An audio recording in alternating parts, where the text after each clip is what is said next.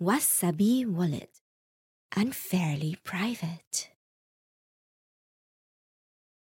What's going on, everybody? Happy Friday. Welcome to the show. Glad to see you all here. There's people already piling in. Smash that like button, give this a share. We are here for another Friday episode of Why Are We Bullish? It's my favorite time of the week, the best way to cap off the week. Why are we bullish? We've got a killer panel here today.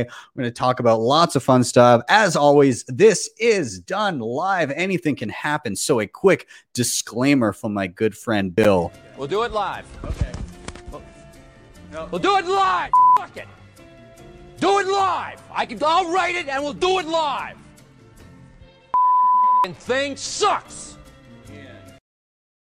Welcome again. Thank you guys. Give this a share. Let's get a ton of people in here. We've already got like 90 people watching live and we barely just begun. Gives us a share, smash like. And as always, I am Ben with the BTC Sessions, and this is your daily session.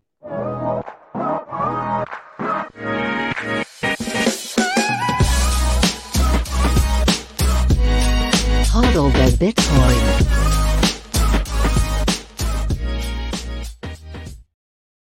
All right. So before we bring in our panel, of course, let's take a look at where we are in the market right now. We're sitting around fifty-four thousand uh, and ninety-one dollars per Bitcoin. That up a little bit from uh, our our previous dipping. Uh, we did dip down to uh, in and around the 50k range. It was 50,400, something like that, that we got down to. Uh, but we've been coming back up. And we talked a little bit on the show yesterday uh, about some potential reasons for that, but we're going to get into that a little bit more. A few other metrics we want to look at sats per dollar. You can pick up 1,849 sats for a single US dollar right now. Uh, in terms, uh, there is 88.88 percent of all Bitcoin have been mined. And for fees, uh, up a little bit from last show, 72 sats per byte, well, 73 now, uh, will get you into the next block. And if you're willing to wait an hour, around 40 sats per byte will do ya. Uh, quick shout out to sponsors of the show, Ledn.io. You can use this uh, to use, uh, you can use your Bitcoin for a variety of different services here. Uh, for me, it tends to be if I need to get my hands on dollars and I don't want to sell my Bitcoin because you know taxable event and worried about having to buy back in at a higher price. This has been kind of my go-to I'm able to, to deposit, get dollars in my bank account within 24 hours. And when I pay that back, I get back the same amount of Bitcoin. Of course, they've also got their Bitcoin and USDC savings, and they've got their B2X offering, which instantly buys you more Bitcoin with the same loan mechanism. You can check out all of that in the links down below. Uh, up next, of course, we've got the Cobo Vault, one of my regularly used hardware wallets. I love this thing, 100% air gapped, keeping your keys safe and offline. Uh, it's all done via QR code. They do have their Bitcoin only firmware, which of course I have installed, secure element, all the good stuff there. Uh, and I've been using it a lot with multi-sigs alongside my Coldcard, which is friggin' awesome. I love the thing. So check it out. Um, really, really great stuff. For reference, I'm using the Pro. It has the fingerprint scanner and the rechargeable battery. Uh, up next, I do live on Bitcoin. 100% well not 100% i get i do get dollars here and there which i try to dump quick very quickly but I do need to live. Uh, and one of the ways that I can help myself do that is through Bitrefill. They have just every gift card you can imagine and just every, you know, they have tons of different countries. If you go for a scroll here, I'm sure your country will be listed. And uh, you can pay via main chain or on Lightning Network if you so choose. And you actually do earn sats back as you shop. So be sure to check them out. And finally, guys, please back up your Bitcoin wallets carefully, whether it is a hot wallet or a cold wallet. Uh, make sure that backup is secure. I've heard some horror stories this year from people that just did not do that. It was on paper, they threw it out, or they got water damage on it and can't see the seed anymore. Things like that. You got to be careful. So one way to do this is to get it on steel with something like the Bill Billfodl over on privacypros.io. Check them out, links below. And with that, let's wrap this up and let's start bringing in our awesome panel here. Uh, we've got Will, we've got JM, we've got Keep It Simple, and maybe just maybe we'll get Guy Swan from Bitcoin Audible. Uh, he may be very uh, preoccupied recording something, uh, uh, as sometimes happens. But hey, we've got a killer friggin' panel, guys. Welcome. Uh, I'm gonna go down the line, and I'm gonna let you guys let everybody know who you are and I guess what you do or any other little tidbits that you want to throw in there really quick. So let's jump to Will. Will, can you let everybody know who you are, what you do? Yeah, sure thing. So, hey guys, um, I'm somewhat new on, on the Bitcoin scene. Uh, I started getting into Bitcoin maybe around uh, the end of last June. I'm a, I'm a finance uh, sophomore sophomore major at uh, East Carolina University, um, and basically what, lately what I've been doing is a lot of like on-chain analytics stuff, um, just kind of bouncing around with different uh, finance related kind of things. But yeah, lately I've been uh, focusing on the on-chain stuff. Awesome. Yes, and I've been retweeting the hell out of you. So thank you for, for the it. solid content you've been putting out. Um, let's jump to keep it simple, dude. Let people know who you are, what you do. Hey guys, um, thanks for having me. I uh, I make you know easy, simple, practical guides to uh, interact with Bitcoin safely, privately. Um, and uh, I'm grateful to be on the show and looking forward to the conversation. Awesome. Glad to have you, dude. Uh, a returning guest as usual. And uh, let's jump to JM. Dude, can you let people know who you are, what you do? Yeah, well, my name is Jordan. Um, I am a missionary and a church planter living in Uruguay in Latin America. And as far as the Bitcoin goes, as far as Bitcoin goes, the thing that I'm most known for is I'm one of the co authors of a book called Thank God for Bitcoin. Um, and so I wrote that alongside more notable names like Jimmy Song and Robert Breedlove. And so, yeah, thankful to be here. Thanks for for the work of all of the guys here. Awesome. Awesome. Well, guys, I'm super stoked to have you guys all on the panel today. Again, as I said, this is always my favorite part of the week because I get to just sit back and chill and uh, and enjoy having some fun time with uh, some solid Bitcoiners here. Uh, so this is why are we bullish? And we kind of go by the three R's here. So uh, I'm going to start by giving a reason. We're going to riff on that reason, and then we're going to rotate to the next person. So, really simple, super casual. I'm going to get us started, and I'm going to do a little screen share here because there's something that has me very bullish as of late. Let me just get my screen going here. Uh, it's it's an image and it's a it's a tweet that was shared out here. I'll do this. Okay, so uh, this is a tweet shared by Macro Unpuzzled, uh, and it shows all of the options expiries uh, throughout this bull run and kind of what has happened to the price uh, after those those expiries. So uh, I'm just gonna kind of for because some people may be listening to this on the pod later if you can't see the image. Uh, on the 30th of October last year, we were at 13k when those options expired by the time of the next expiry, after a significant pullback, we were at 17K. That was November 27th. By the time of the next expiry on December 25th, we were at 23K. By the time of the next expiry, we were at 32K. That was uh, on the 29th of January this year. And by the time of the next expiry on February 26th, it was 44, almost 45K. And in each of those, there's like almost immediately after the expiry or within like days of the expiry, um, there's significant upside to the price. So we just had a record amount um, of Bitcoin expire in in the uh, on like Deribit on, on a ton of different uh, exchanges where uh, there was six billion dollars worth of options that just expired today. So that was a record. I believe it was four billion um, was the previous record. I think just from last month, but a massive amount of downside pressure was there up until that expiry. Uh, and now that seems to have be, been lifted. Um, and I mean, we do already see it reflected in the price. We were down, you know, people were worried about us breaking below 50, uh, and it seems to have bounced back up. So, you know, if that trend continues, fantastic unless you're like waiting to stack. All of us were chatting a little bit before we got started. We're like, if it could just wait maybe like five days, a week, you know, if there's some paychecks coming in, wouldn't mind uh, stacking a few more sats. But um, as I'm sure will be the case in most of my other paychecks, it'll it'll pump just prior to it arriving. But um, yeah, I don't know. I, I find this interesting. I've, I've been trying to learn a little bit more about how how these uh, options markets operate and everything. But uh, I I do think it has some effect. But maybe uh, some of the other panel members will have other thoughts. So I'm I'm going to start tossing it down the line to get any thoughts if if you have anything specific to say about it or if you just in general feel pretty bullish looking at that chart you can let me know maybe let's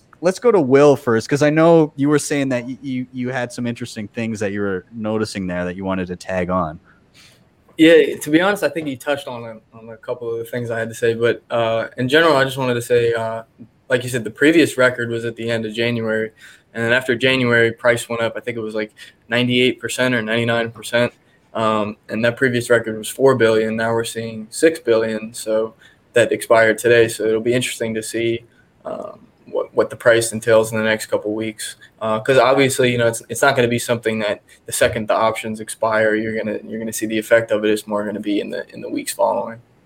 Yeah, hundred percent. Do you know? Are you super familiar with how the options markets work? Like, have have you done a lot of looking into that, or or is that? To be honest, yeah, to be honest, like I'm not, I'm not. I know a little bit about it, and I've tried to look into it, but I wouldn't uh, say I'm like a derivative expert enough to give you like an informed opinion about it. Yeah, like my, my understanding is the general idea is is somebody can sell or buy an option to buy or sell Bitcoin at a specific price at a specific date in the future. So like right. if if one person thinks that Bitcoin is going to drop and another person thinks that Bitcoin's going to go up, they may agree to buy Bitcoin, you know, in the future at a at a certain price point. Like the ones that just uh, expired, I believe they were saying the max pain point would have been if we had dropped down to 44k. And so that means some people were saying, "Hey, I'm I'm willing to sell you Bitcoin at 44k at this date in time." and I'm willing to buy Bitcoin from you at this date in time for 44k. And if you're selling that, then you kind of got to make sure that you you've hedged yourself there so you don't get screwed. So you got to kind of take both sides of the bet to hedge it out. But it's interesting. I don't. I I definitely miss some things there, and I I don't fully grasp always, but. I, you know, it definitely it, there's definitely huge price movements in and around this kind of stuff. Um, Kiss, do you have any thoughts on on options? Are you just uh, do you just ignore this stuff, or you, what? How are no, you feeling? No, it's definitely interesting. Um, I've participated in some of this before. You know, the, with options, there's always an opportunity cost. I guess I'll speak to you know the individual's perspective, right? There's an opportunity cost because if if you um, if you have to lock in Bitcoin or lock in fiat in order to buy the option, buy or sell the option, right? Depending on what side you're on, you have an opportunity cost, um, whether it's with you know um, cash, right, to be able to buy dibs, or whether it's your Bitcoin to be able to do something with it. I'm very curious. I've been thinking about this a lot. There's a lot of talk about how much, how many coins are flying off exchanges, right? Uh, all these institutions are taking, are, are self custodying, and that's why you see this massive just um, uh, exit from institutions, whereas like in 2017, uh, exchanges had a lot higher balances. And I was listening to the um, uh, Preston Pysh's uh, Bitcoin podcast, and he had um, he had a guy on uh, two episodes ago, and they were talking about the cash and carry, and they were also talking about the um, Charles Edwards. Yes, thank you, Charles Edwards. So they were talking about cash and carry, and then they started talking about um, a, a, another type of carry trade where you take the Bitcoin. Let's say you BlockFi it, right? You, you put 10 collateral, you get back five worth, you get like 50% of it, and then you short Bitcoin, right? You do the cash and carry trade. And so I was I started thinking, and I, I don't want to go off on too much of a tangent, but how much of this Bitcoin that's flying off of exchanges is then being locked up into this trade? And what happens if we get a 25 35 whatever whatever the the the floor is for for that liquidation right and what does that do because i'm i'm ultra uber bullish uh, but you know in in the interim right in the short term anything can happen. The craziest shit can happen. And so I started thinking about that because that was a vector uh, I hadn't even thought about. And Will, I, you know, you've written a tremendous articles on Bitcoin Magazine. Um, I don't know if you have any, you know, any kind of nuanced opinion to to to respond with, or any of you guys do. But I was just thinking about that, and I'm super bullish. But what kind of leveraged effect does that have on downside? Like because it's getting it's it's it's leverage, right? And we're getting more leverage than we were, you know, 2017, 2016. So Yeah, I, I can touch in real quick. Um, I'll just just want to throw in there. So it, it's interesting because um, you know right now we kind of have like this this feedback loop where um, the the spread between the futures premium and, and the spot price is continuing to grow as you know the volatility increases and price increases.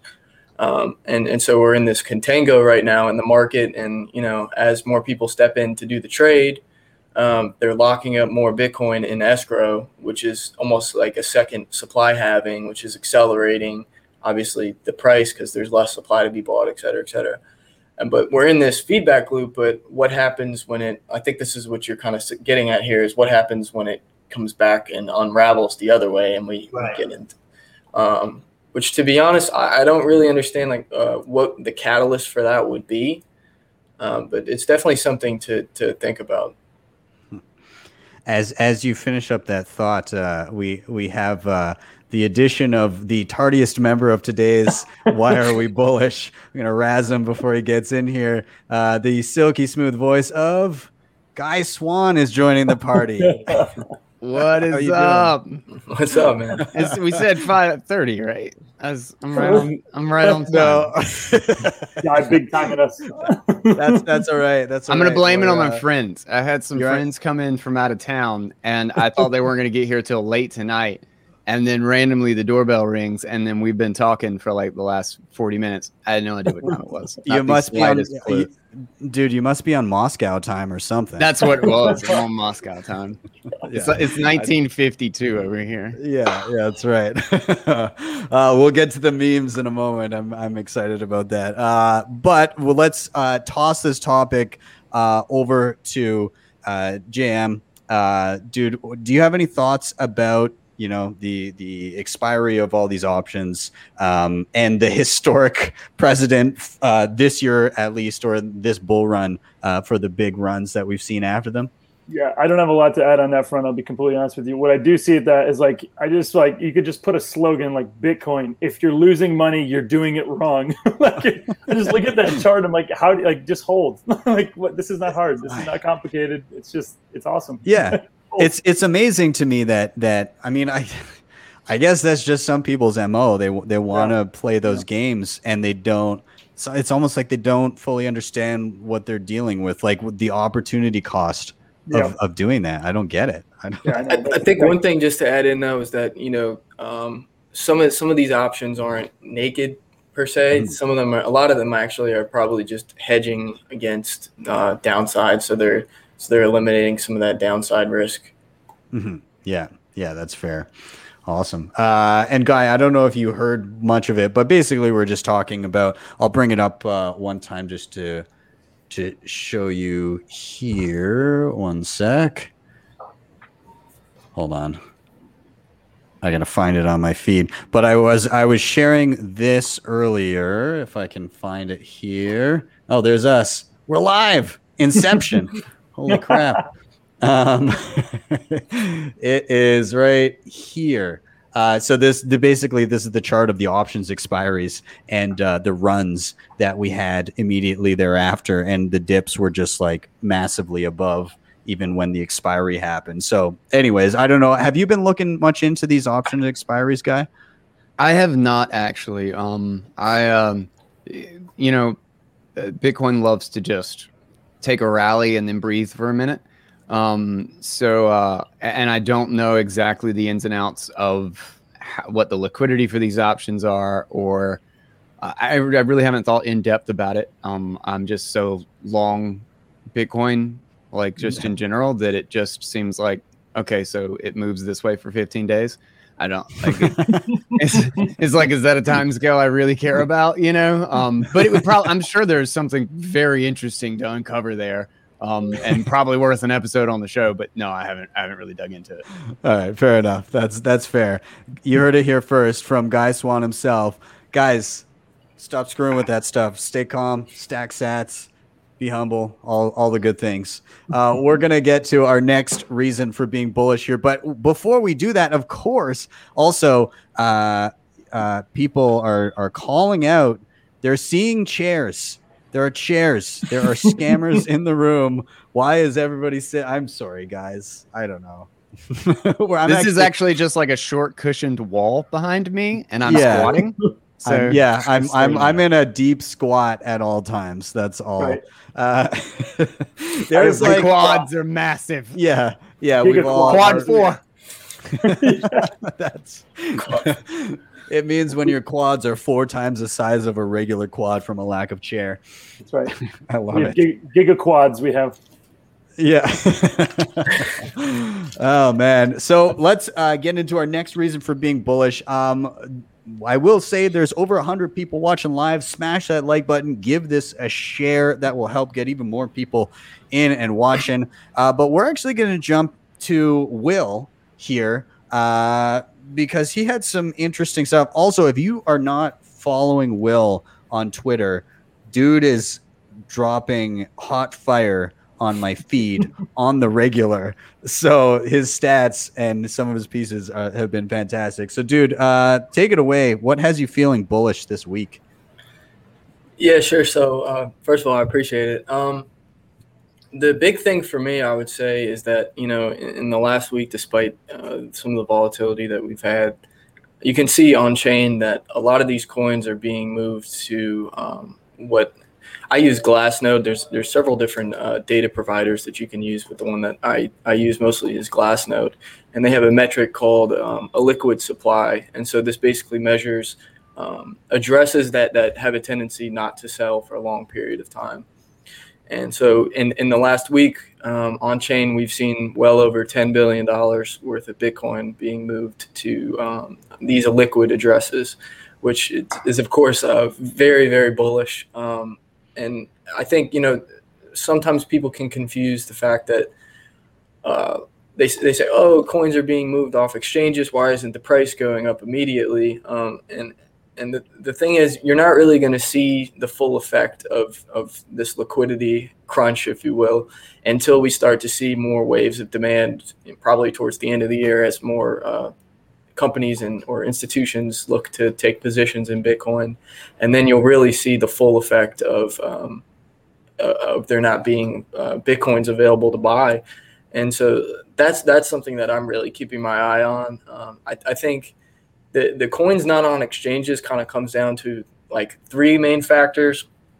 Um, the first is just you know in general there's there's more kind of uh, institutional grade uh, custody solutions, and just I think a more broad awareness about the importance of, of putting your bitcoins into cold storage. The second reason is um, you start to see a lot of a lot of miners on chain have actually stopped selling and have actually accumulating. And so I think that also can have something to do with with the lending and borrowing markets that we now have that weren't around. Like you know, there a lot of the infrastructure around now wasn't around in the previous two uh, bull cycles, and so now miners can access liquidity to kind of finance their operations without having to uh, sell their coins onto the market. And you see um, some of them are actually accumulating. So Marathon, which I think is one of, one of the better known uh, publicly traded companies that that mine Bitcoin, they've actually publicly come out and said, yeah, we we we're finance, we're taking out debt to finance and buy Bitcoin. So that's another thing on chain that that I really have my eyes on because if there's no Bitcoins being dumped onto the market, that's also adding to this kind of liquidity crisis that that we have in Bitcoin. And, and the final thing is what we had touched on earlier with the Contango trade, which is this is more speculative and there's not really a lot of data that we can see exactly that that that's there. Um, you can look at like uh, futures open interest, I, I suppose, and also just like in general that the uh, the amount of assets that, that BlockFi has under management. I think that maybe you could kind of throw in there, but there's nothing definitive to to know that this is existing at least uh, to what extent that it that it's going on. But I think the Bitcoin being locked up in escrow until these until the trade uh, the contango trade is expired. I think that's something else that's adding as well. And then one other small thing is, is like the grayscale, for example, like the grayscale Bitcoin trust, the way it's set up is they can't move those coins for like six months. So there, there's a couple other small things like that where, where the coins are being locked up and they can't move. So it, it's really hard to say exactly what's causing it, but those those are the kind of the factors that I think are at least mostly attributing to it. Damn, uh, coming with the data. I love it. Uh, yeah, that's.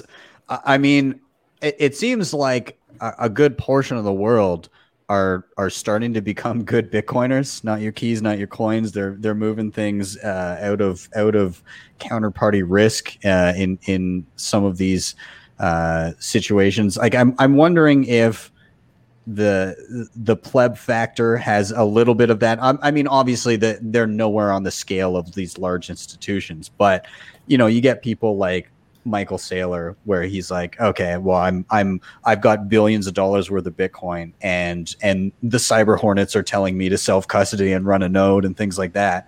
Um, while that won't be everyone, it's really cool to see that play out. And and you have Elon Musk tweeting, "Hey, we're running our own nodes." And if you pay in, you know, that was another thing that came up. If you pay for a Tesla in Bitcoin as of this week, uh, we're not selling it. We're just putting it in cold storage and keeping it. You know, we've got plenty of dollars to dump. So, um, yeah, I, I love I love seeing that people are are holding their sats that they're stacking or full bitcoins if you're Elon Musk or Saylor. But uh, let's toss it down to JM. Do you have any thoughts on, on this? You know, money moving off exchanges. Is this just like an extension of the the ethos of Bitcoin being played out on a grander scale? Yeah, I, I love it because I just see like I mean the humility of people being able to look at what's happened the last eight years and and plan accordingly like that you're supposed to i mean if you think about just things that just in their normal world like you have seasons like things where you benefit from. So like you know crops and all these kind of things they have natural seasons and that allows you to plan. It's a bless it's a blessing to people that that happens. You can you can occupy yourself with other things. That you don't have to be working tirelessly to try to make money all the time. And so bitcoin allows this to happen. It gives you you know there's seasons where there's two years where you know the price goes down and everything stabilizes and then two years where you know where everything kind of explodes upward and you know you get new growth. And so i just think it's just the fact that people are recognizing that and beginning to you know kind of plan accordingly. I just think it's a it's a great thing for the space. I think it's a great thing for humanity. Um, i think like you just we've humanity's reaped the benefit you know for the last 50 years of what it looks like when you know money is the ultimate decision making thing you know over and above people's you know welfare. Um, and so you've seen i mean again shout out to um, Clown and Ben Prentice. You know, w, WTF happened in 1971.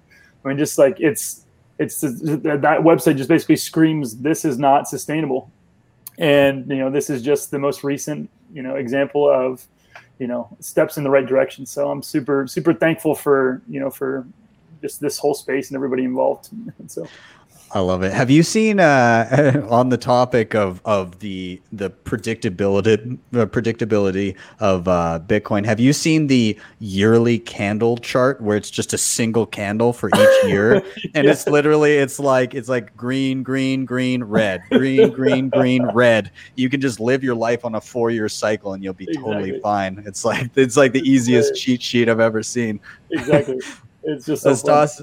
Yeah, I love it. Let's toss it to now that the it, it mixed up the order on my screen, but let's toss it to Guy, and then we'll get uh, keep it simple after for your thoughts. Sweet. All right. Um. So on the movement to uh, like movement from exchanges, um, I think it's a pretty strong indicate. I mean, I think it's crazy bullish. Um, just I mean, just on its face, right, is that you're moving you're moving capital away from the place where you sell the capital, um, and like so, like that that is inherently suggesting that there is a long term position, whether it be infrastructural or uh, long term savings or institutional, um, and I, I think it's just a or or something like selling these futures contract and the taking advantage of the contango trade, mm-hmm. um, and uh, like Preston Pysh um, uh, uh, had a great conversation with Preston Pysh, and we like went into this for like an hour and forty minutes, and like I, I just don't see how the the development of interest rates in the Bitcoin space, and more importantly, the over collateralization of reserves in the Bitcoin space, is going to create a profoundly efficient and sustainable market, even with all the volatility in the Bitcoin price. Um, and the fact that that is developing, I think all of these are just signals of inc- how how incredibly mature the market has become in the last year to two years, uh, because you're seeing. I mean, this this is the move to institutional long term positions. Um, even if even if we're looking at, and I don't even know, Will, maybe you know uh, whether or not the um, Glassnode statistic has like BlockFi and Unchained and Ledn and these other services included in it. Is that that's that might be a lot of what we're looking at is people are actually um, loaning uh, or because we actually have a loan market now, we have an interest rate market within Bitcoin, is that people are able to keep their Bitcoin and still access the fiat value of it and manage it as a debt um, and still actually hold on to their keys. Um, and that shows that shows it's a it's a dichotomy, particularly when you look at the that same metric back in 2017, how short that period was where it was actually falling, um, is that we've moved wholly from a speculative bubble to a to a very strong like infrastructural demand. You know, like this is just not the same game that we played in 2017, and uh, and then the other thing that just has me hilariously bullish that just kind of makes me giggle is that people think it's like the Bitcoin price falling to 50,000 is a crash.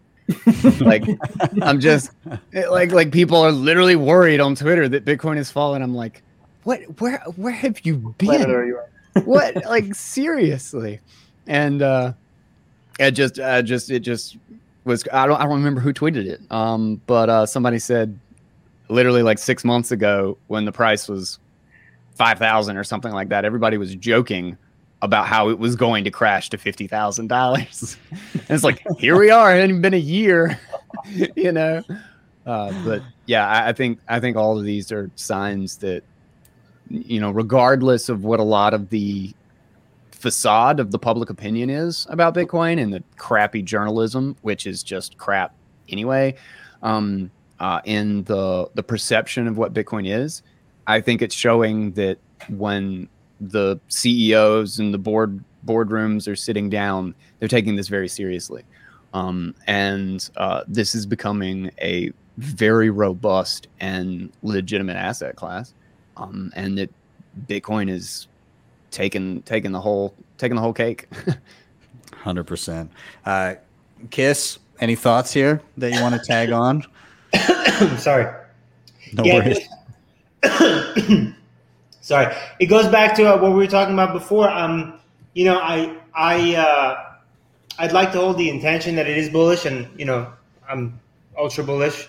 Uh, but again, if we if we go back to the conversation, if if if all these outflows are going into leverage to take advantage of that cash and carry trade, especially since a lot of this is institutional money. I'm completely speculating here, right? I'm just putting it out there. If we drop 50, 60%, you know, that's still $25,000. That's phenomenal to Guy's point. Like, that is still amazing, right? But if you came in with a 20 or 30 million dollar position at $45,000, it's a very different story. So, um, you know, in the short term, I think we're going to see, you know, some of these kind of these ups and downs. Um, but in the long term, you know, we're going up. We know which way we're going. So I would love, I would love to, to, to better understand, and I think a lot of people would, um, you know, how much of, of that outflow from exchanges is going into places that are maybe more opaque, that something like Glassnode or, you know, people that build their own proprietary um, tools on the blockchain um, can't see, right? And how, how that's locked up and how, you know, wh- what the, the cascade effects are of that. Um, that's it. Yeah. Cool. Uh, Will, you have a you wanted to share something, uh, a chart that you had? Oh yeah, so I, I shared my screen with you. I don't know if it, it came through, but I have the, the balance on exchange chart pulled up, and it, and, and there's two boxes, and the one on the left, Wait, did you did you hit share already? uh, I believe so. Here, hit. Sh- Oh hit wait, share. okay, here we go, here we go. Yeah. There we go. Okay, I'm gonna bring it in. Alright. There we go. Okay, Alright, cool. Go ahead. Yeah, so on, on the left hand side, you can see that the left box that's from the, the 2017 run, and constantly throughout, you know, as the price rose, you saw more coins being moved onto exchanges. So that really indicates that it was kind of retail driven. And then now you can see on the right hand side that coins are the how steep the amount of coins being moved off exchange. It's just so much deeper than than any other time, and and you know, like like we were saying earlier, it could be a bunch of different reasons, but that's definitely going to have an impact on the price. Um, and, and one other thing, I just wanted to touch on something that Guy said. So, in in regards to the interest rates, it's really interesting because if we have the these risk-free rates that blow out to just as a round number, we'll say twenty percent, because I don't think that's that unreasonable to be honest. And these rates are kind of essentially they're they're um, an outcome of hyper bitcoinization as we move further through this process of hyper hyper bitcoinization the rates are going to continue to blow out. If we get out to 20% you know when you're when you're valuing assets you use a discount rate which is essentially a risk-free rate which right now is is most people use the 10 year treasury. So like if you're doing this a discount cash flow model on a stock for example right and and so right now the average PE ratio of the S&P 500 is over 34. It's like 34 and some change last time I checked, which isn't I mean it's overvalued in in relative terms to other points in history, but it's when you compare it to what you're using as your discount rate, it's really not that overvalued because they've manipulated the interest rate down so far. And so if you start to have these these what Bitcoin is is a free and open market interest rates that are 20%, you're going to need to see PE ratios fall to five, and and that would just be matching the in- the risk free rate. So I'm not going to take on risk if I'm not going to I'm not going to have the same percent return on something that has risk versus something that doesn't have risk. So I'm going to need a substantial more uh, substantially more uh, return on that on that equity to make up for for the risk, which is called in finance is called the risk premium. So you're going to need to not only see PE ratios fall to five if we have 20% Bitcoin risk free rates, but substantially less than five.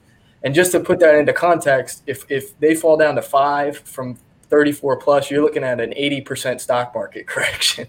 Yeah. Oh So that's that was that was the big thing is the crash in equities that would subsequently need to desperately find value, and you've got that risk-free rate sitting over in your left hand. Like, why why we, did we not do this from the get go? yeah exactly. and, and this is where like a lot of people that that hold like microstrategy for example you know they're like oh yeah michael saylor's going to turn microstrategy into a bitcoin bank which he might i mean that's great but when you're looking in terms of what you want to be holding through the end of this hyper bitcoinization process you want to be holding the underlying bitcoin because all these equities if you if you believe that bitcoin is going to become the dominant form of money these interest rates are going to follow through with that process and that's going to crash everything Mhm.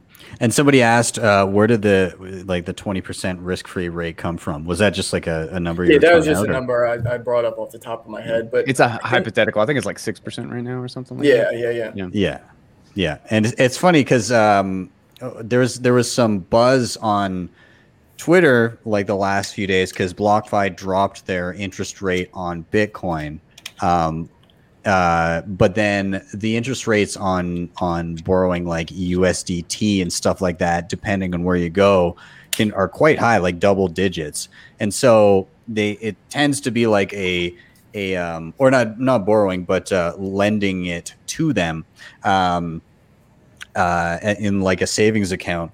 And it tends to be because people don't want to right now people don't want the risk of lending out their bitcoin but they're happy to to i guess lend lend out their uh, their dollars and then they're able to turn that around for um, you know people will borrow it for a high rate and they'll go and what use that to speculate on on bitcoin? Is that what they're doing with the, when they're like borrowing usdt from these people? Like i i, I think that's because like people aren't borrowing Bitcoin from them, at, at, or they're not willing to pay as much to borrow the Bitcoin from them, right? If they can't give as high of an interest rate, is that right? I don't I don't know, but I will say the people that are borrowing Bitcoin are probably doing that uh, the cash and carry trade. I, I just don't see why else you would be borrowing Bitcoin. Yeah, yeah, fair enough. Hmm. Yeah, because I mean, if you if you borrow the Bitcoin and you do something with it, and that was a bad idea, and then the Bitcoin price continues to go up, and now you don't have the Bitcoin, and you're trying to pay back the debt, that's that could that could be dangerous. I imagine. Sure. Hazardous to your health. Uh, yeah, let's uh, let's keep this rolling, guys. There's 150 some people in here. Smash that like, give us a share. We're gonna keep it going, and we're gonna toss it to JM. Uh, and dude, we're gonna get you uh, and on your reason for being bullish this week. And I should say, people in the chat, uh, keep it coming. I'll bring up uh, any comments and stuff that I see that are are relevant to what we're talking about. But Jam, take it away. Yeah. What has you feeling bullish? Yeah, man. The thing that has me bullish again. This is this is kind of the mode that I get into a lot because like I'm not super great on like the technical analysis and stuff like that. But one of the things that I do is I just just reflect, just keep reflecting, like just kind of like looking around at like what's going on and just trying to appreciate, you know, like everybody who's involved in this space. Um, I just think it's just a really powerful group of people, um, just given the principles and um, just the the character traits of Bitcoiners is just one of the things that gets me just excited. The more every time I meet a Bitcoiner, I'm just like this person sees the world in a way that is just more real than the way that Wall Street and you know this fiat, you know fiat bubble inflated world sees the world. And so I just think there's so many people. Um, you just think about, I mean, the cryptocurrency, I mean, the crypto cryptography obviously that underlies um, underlying underlies Bitcoin is obviously a humongous thing. This you know belief in the, necess- the necessity for privacy. Um, you just that they're the government governments aren't gods. They don't have the right to do whatever they feel like doing. Um, they have to be checked and bound by rules as well. And so cryptography enables that in a lot of ways. Um, so you have people who are who are working on that. I mean, obviously you have you know Satoshi Nakamoto, you have Hal Finney, like all these guys who you know kind of went before us. You know, the, these guys who, I mean, they literally gave. I mean, I think about Satoshi and it blows my mind. Like the guy gave away his best idea. Like rather than you know, you have all of these. You have we have this world where everyone's trying to save. You know, tie up their IP for as many years as possible as they can. They can just selfishly hoard. Not even necessarily selfishly, but just trying to hoard as much gains for themselves as possible. Hmm. And just the whole the whole idea of open source projects, just giving it away. And obviously, the, the idea is that down the road, you're gonna you make you're gonna win bigger if you do that. Um, so those guys from the outset, but then you just got you got people, um, you know, Paul Itoi from Sphinx, you know, just building this Web 3.0, just all those kind of guys. You've got, I mean, obviously, for me, one of the my intros to Bitcoin was the um, Tales from the Crypt Pod, and so you've got Matt who just drilling into my head, you know, the importance of privacy. And so I'm sitting there like going down the privacy rabbit, rabbit hole, finding all these privacy resources, and then I'm like sharing them to you know with people and friends and family, and just looking at showing the importance from a lot of different, um, a lot of different perspectives. You've got, um, I mean, you've got, yeah, you just got, um, just I mean, you got today Jesse Berger, uh, who's Matt, who wrote the book Magic Internet Money, put out this article called "Risk It for the Brisket." I don't know how I can share this. Let me see. Let me do. Uh, see if I can share There's this. book, by the way. Yeah. Oh, there you go. Perfect. So he just we're, wrote we're this closing article. up that audio book, by the way. So Oh, are Cool. you? Awesome. Yes. very, very soon on that one. Still waiting for layered money to get uh, approved as well. But uh, Yeah. yeah. we did magic internet money. That was so good. There's- there's- Yeah. So, so he just I got them all. If you wrote a book, it's here. People are So waiting he on that layered money. He just put out a, an article today called "Risk It for the Brisket" that basically looks at the the Adamson barbecue situation going on in Canada and just you know why that is a big deal and just kind of for people maybe who are in the states who haven't been following as much. I mean, him just laying out like the political implications um, and how Bitcoin would help you know not, you know avoid a world like this. Um, you've just got obviously you got Robert Breed, guys like Robert Breedlove and Gigi who are just taking on the philosophical side of things and just kind of helping people think through um, just way step you know a bunch of steps beyond just their, their immediate you know their immediate situation. Like these are where these things are going and helping people think you know with a, a lower time preference. Um, you've got jack mallers who's working on you know international payments. I mean, like I, uh, our church here, I'm um, I help with a church, small church plant, about 60 people here in in uh, the capital city in Uruguay, and about 40% of our church are Venezuelan immigrants. And so, I mean, all these people have seen their their lives get destroyed by fiat money and by government ability to print money, and you know, just trying to preserve the, the value of their money and, and access it and all these kind of things. And Jack Mallers is out there, you know, enabling them to, you know, just buy, you know, purchase other currencies and hold them, you know, super easily. So I mean, then again, you've got then you've got our blunt objects. You know, I, I think of American HODL and Bitcoin Yes. Tina. You know, like they're they're just blunt objects. We just throw at people. You know, and just again, it's not that they're not brilliant. They are brilliant, but then just they sheer their sheer volume and power just overwhelms people. Um, I just I just love the Bitcoin community. Matt Hill, um, I'm a big fan of the the Start9 Embassy and just everything that they're doing. Um, just just the importance of individuals, the importance of families, um, the decon just deconstruction of um, and decentralization of of humanity is just something that's really important and that causes you know is going to um, enable a lot more freedom and a lot more human flourishing um, than is currently able to happen in this uh, current environment. So I just and again, all of you guys here, I'm sitting here I, when I when when Ben you know reached out to me and asked me if I wanted to participate.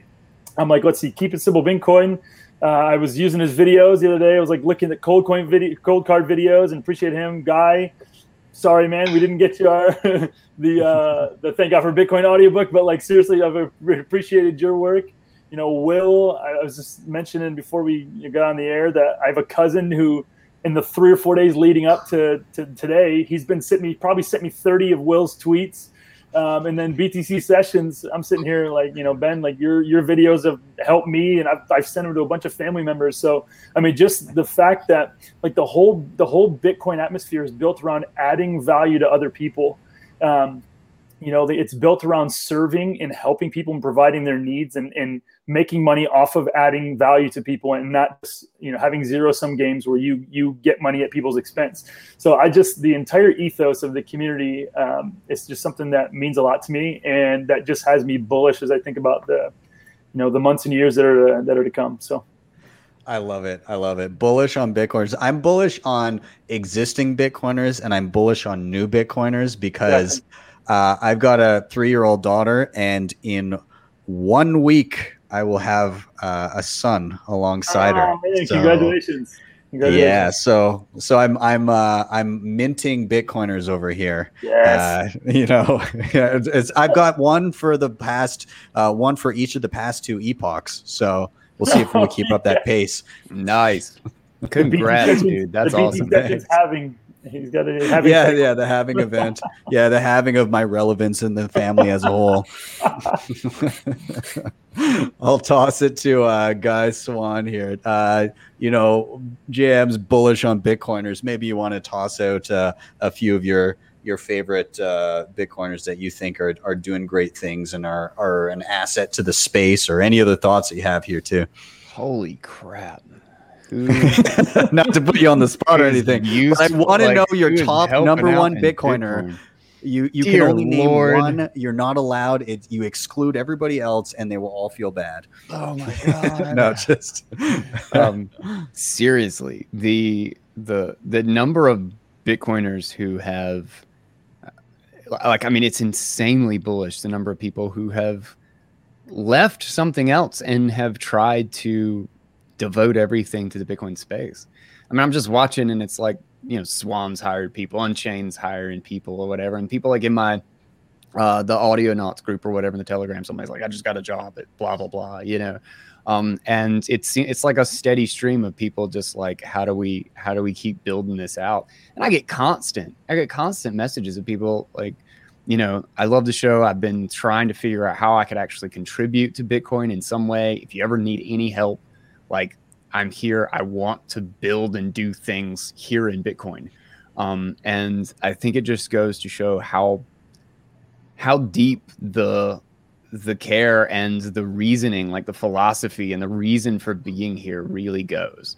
Um, and that this is not just something where, yeah, you know, I mean, this is not crypto where it's just like it's either you know we've got crypto kitties and number go up. Like this is something that really changes how people think about things and how people think about building solutions for the future. Um, and they're very serious about it.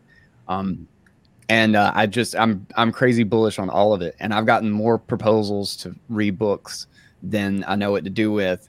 And uh, everybody's just writing awesome stuff like awesome stuff. I mean, I'm up to like 170 authors or whatever that I've read. I mean, I've read a lot of things like from people who have like five articles or 15 articles, like Parker Lewis or something, um, on the show. But like, there's still just so many new people that I keep bumping into, and new great articles have some interesting perspective on it, um, or an analogy or a way to think about something that just was almost there, but they just add some spice to it that you're like, holy crap, and it, it sees it so much more vividly in a new way. Um, and there's still just so much thought being contributed to the space.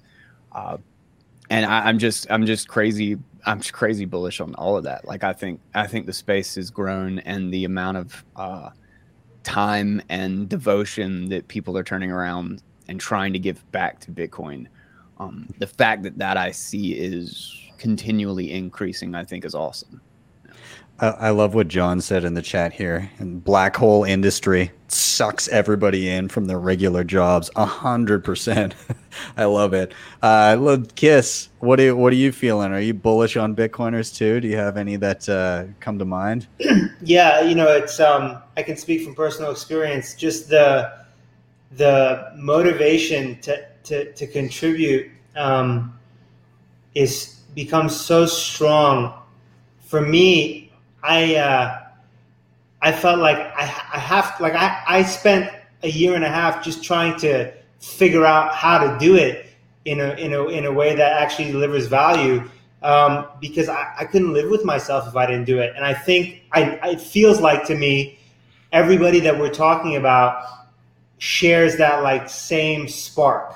You know, JM sees the spark, shares it, like, and so it's so important because the the um, I guess what people outside of the space coming into the space, looking into the space, you know, like laser eyes, things like that, they see people that they label radical or extreme or whatever it is because to see a human being that stands for something so fully and so powerfully is in our present fiat system such a um, rare thing, right? It's uncommon because everybody is just droning along, droning along, trying to make the best of it, but not even really standing for much of anything.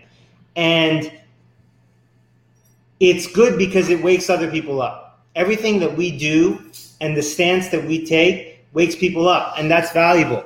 And I and I was listening to um, uh, Peter McCormack's podcast with um, with uh, American HODL, and um, just while I was working today on a on a guide, and American HODL was talking about how everybody in his real life doesn't listen, and that's the same thing for me too.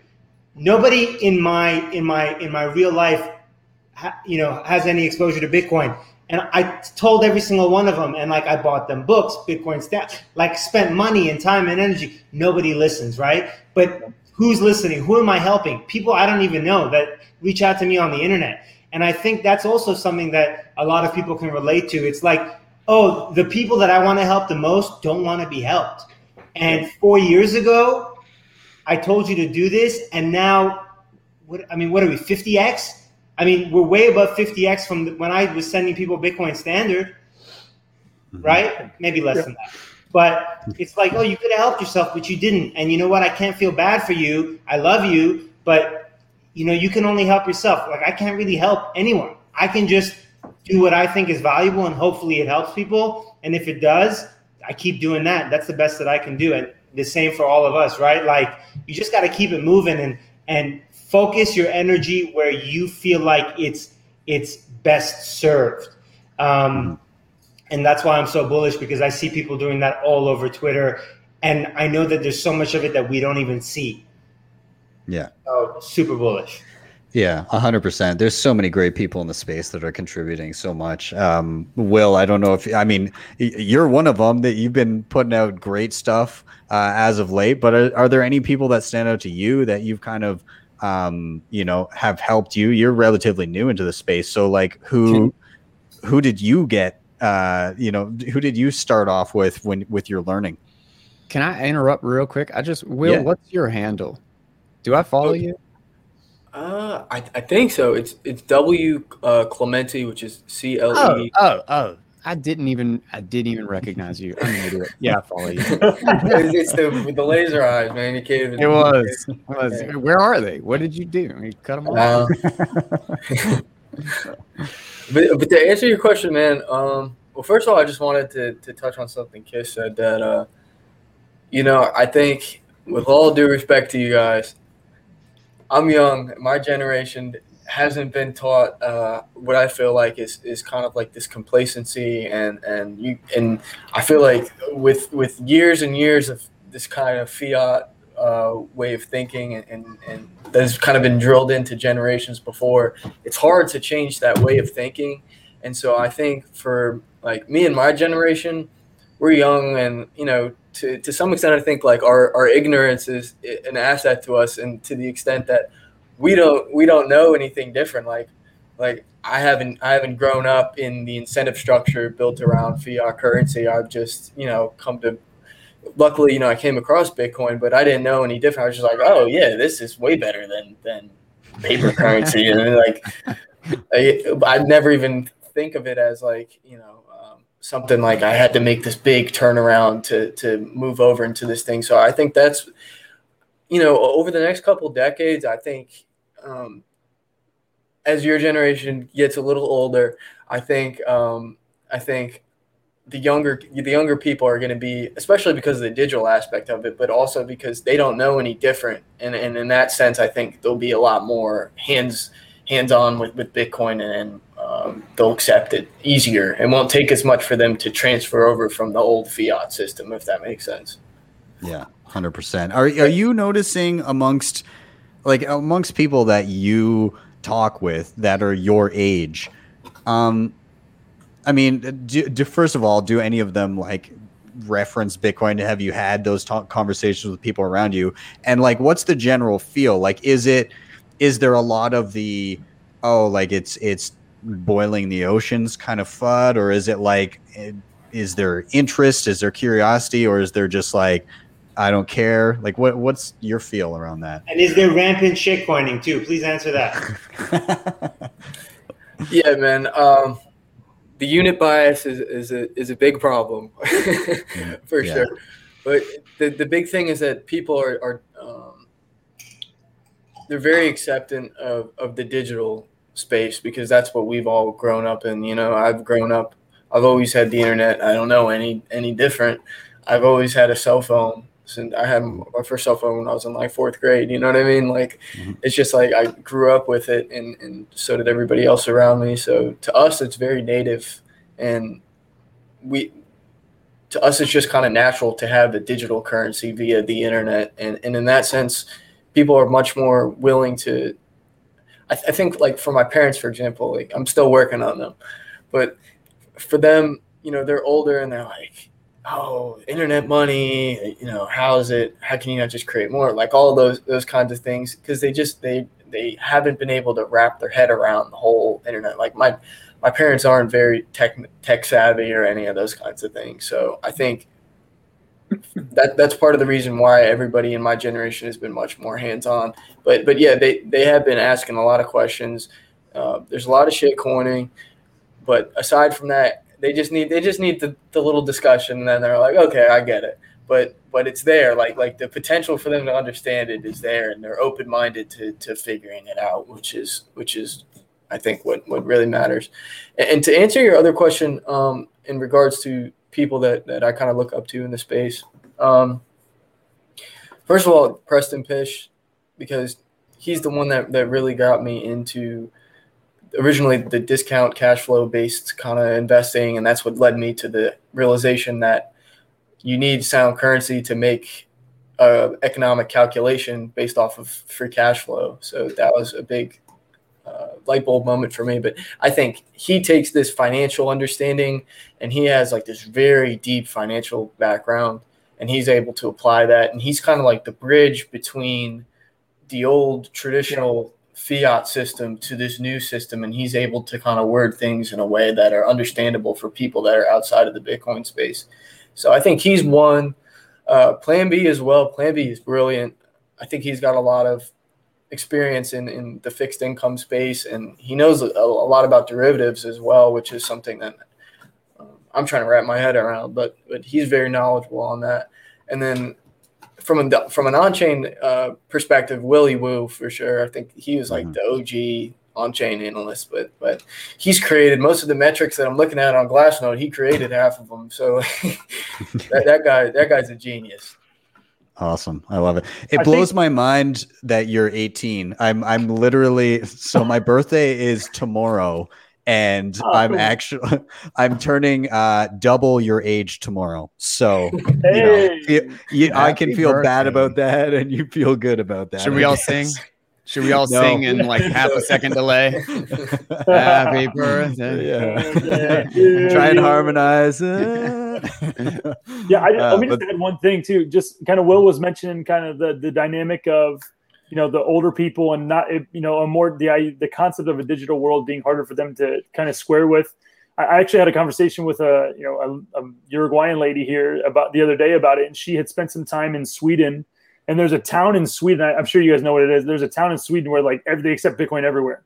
And so she was hmm. saying that it's been, it was a kind of it's a kind of a controversial thing there because the older people don't understand it. And so it's like this thing where they're, the older people are at a disadvantage. And so she was presenting that as maybe like a negative of, of a Bitcoin where, you know, as of a world where Bitcoin plays a bigger role and the conversation I had with her was honestly for the last 50 years, you know, the people who grew up in that area, so the people who are older now have been at have had a severe advantage over young people, you know, given you know the price of assets and all these other things that young people have been at a complete disadvantage. And so it's really kind of appropriate. I, I mean, I think it's it's really interesting to see how you know Bitcoin is kind of you know maybe tipping the scales back so there's not quite that same level of of, of inequality. You know, it's it is really just interesting how things happen. VJ put out a chart the other day, and it was it was comparing um, the difference between.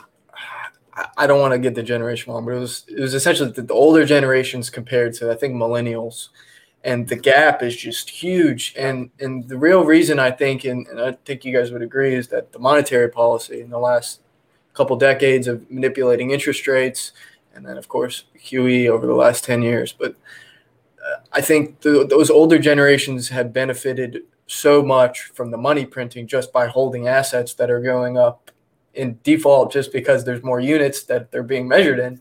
Um, so, so like you said, I completely agree that that now the playing field is kind of being measured, um, and, and, it also aligns with in Ray Dalio's book, uh, Big Debt Crises. He talks about these different ways that that uh, these debt crises are are resolved, and there's austerity, there's you know uh, like UBI and, and direct money, and then and there's QE, and then the very last thing when all those you know manipulating interest rates, and the very the very last thing when when all those things aren't working anymore, the last thing is wealth transfer slash revolution, and so usually what that entails is some kind of conflict, usually a war. And you know, if you look at the history of, of like these debt these debt cycles and credit cycles, usually it ends in some kind of war. But now I think Bitcoin is offering this new outlet where you know if, if bitcoin wasn't here i mean there'd be have to, there'd have to be some kind of end game to all of this and bitcoin offers i think the most peaceful revolution and wealth transfer to resolve resolve the, the debt crisis that we're in in addition to uh, the inequality and, and the difference between these generations that, that have resolved the you know have came about because of because of the money printing well, if you if you haven't read it already, you should read the fourth turning. Um, oh, it's yeah. very much about. Oh, it's it's I I'm actually about halfway through it right now. I sadly hadn't read it, but um, yeah, I'm I'm actually listening on audiobook right now. But uh, it's solid. It's ba- it's basically talking about kind of these 20 year generational shifts and kind of these different epochs and how these uh, uh, after about four turnings there's the, some sort of big crisis that that resets and puts us into like an awakening a new era. Um, basically it goes uh, on the premise of uh, hard times create strong men strong men create good times good times create weak men weak men create hard times. Um, and so it just kind of cycles through. And based on kind of when you're born and what you're experiencing at certain points of your life, you'll have a different type uh, archetype and how you respond to those external stimuli. It's really, really cool. And it's, it definitely makes me think of kind of like where I'm at with my generation, where my parents were at, and where my kids are going to be at. And it's, it's unique to have, like people of different generations discussing this stuff. You know, we've got people like Gary Gary Leland, um, you know, on on shows and hosting conferences, and then you've got you know people like yourself that are just coming into the space. Um, all kind of uniquely fitting into this space and are like cogs in in this new I, what I imagine will be kind of a mon- like you said a peaceful monetary revolution. It's so cool to see how each each I guess each archetype is going to play their part in this global shift. It's I love it. I love it. yeah, I, I, check out the book, man. I mean, uh, I appreciate it. It's, it's, interesting that that lines up exactly with Ray Dalio's 80 year debt cycles, yeah. and you're saying it's 420. So that's actually really interesting. Um, yeah. One other thing, just to like touch on what you said. I, I know I've been talking a lot, but I, I wrote a piece called "The Bitcoin Renaissance," and that kind of aligns with what we are kind of getting at. So maybe we could move the conversation in that direction. But I think having a, a sound money is is gonna make society as a whole just so much better, and we're gonna have this new era of of just prosperity and and and just in general optimism. You know, like I, th- I think we're in such a pessimistic society that's been based off of these fiat uh, uh, ways of thinking and incentive structures but I think Bitcoin will kind of bring back this new sense of optimism and and just in general, like just new era of, of just of flourishment of, of all kinds of different things. I, I think it, it just I think you know the Bitcoiners have that saying, "Fix the money, fix fix the world." Mm-hmm. People don't, you know, money really does have a, a, big impact on a lot of things aside from just the financial aspect of it. And, and that's what I think a lot of Bitcoiners are here for. Like, we're here, obviously, you know, a lot of us, I mean, I got into Bitcoin. I don't want to speak for you guys, but I got into Bitcoin because this thing's like a rocket ship going up, you know. But um, I, I stayed when I when I understood all these kind of philosophical and and um, just just in general like better ways that Bitcoin incentivizes society to act. And that's why I'm really, you know, I'm all in on Bitcoin, not just because like I'm all in because I want all of I want more return, but because I want to do everything I can. Like, yeah, my my my fifty dollars I'm buying you know, that's not really to do anything, but at least I can sleep at night saying, look, I, I contributed $50 towards, and that's the best I could do and everything that I could put forth to contribute towards a better society. I love it. Ooh, I'm bullish on Will. So's the chat.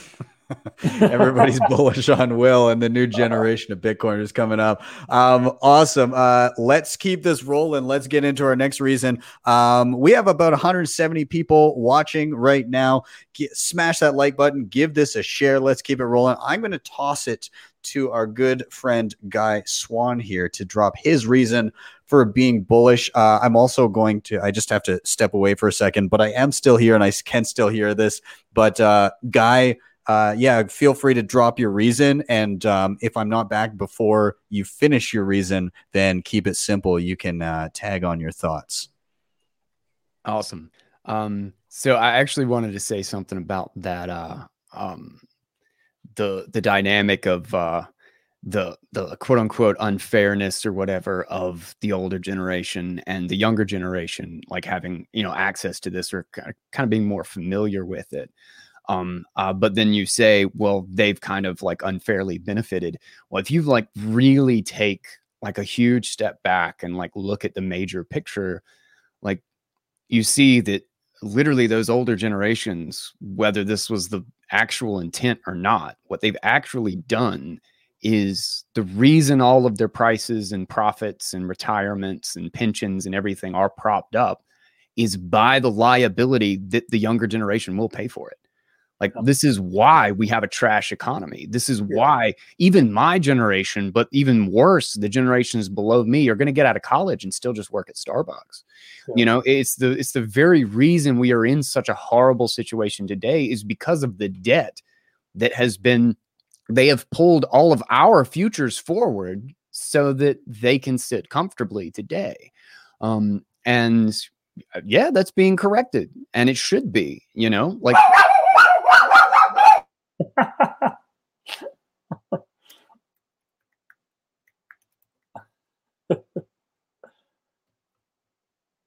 how dare somebody be next door? Um, uh, but uh, uh, so so like on that point, um, like, like I think this is a this is a necessary correction, right? Um, and it uh, uh in the hold on one second. no worries. I, I I would tag on there. Uh, I I definitely agree with the sentiment here.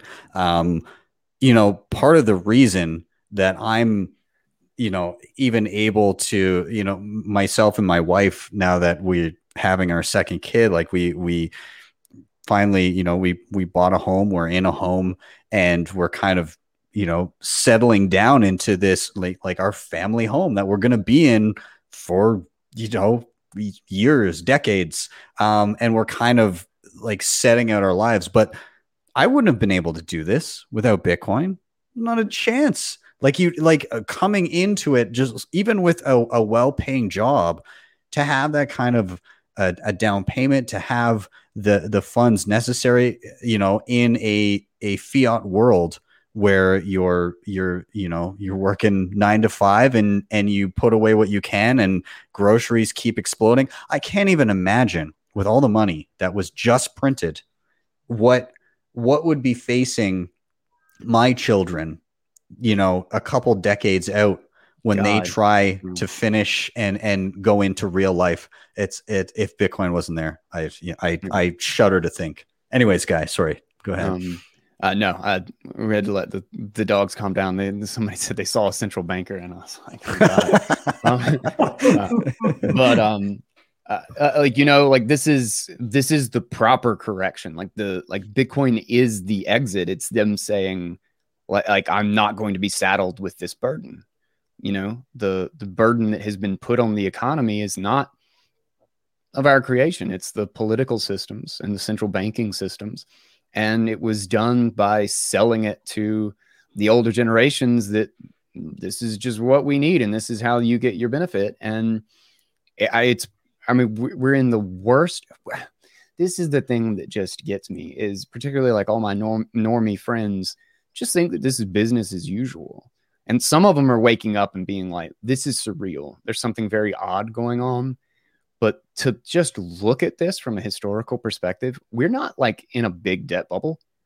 We're in the greatest debt bubble in the history of humankind. Like ever. Like this makes the Roman Empire jealous.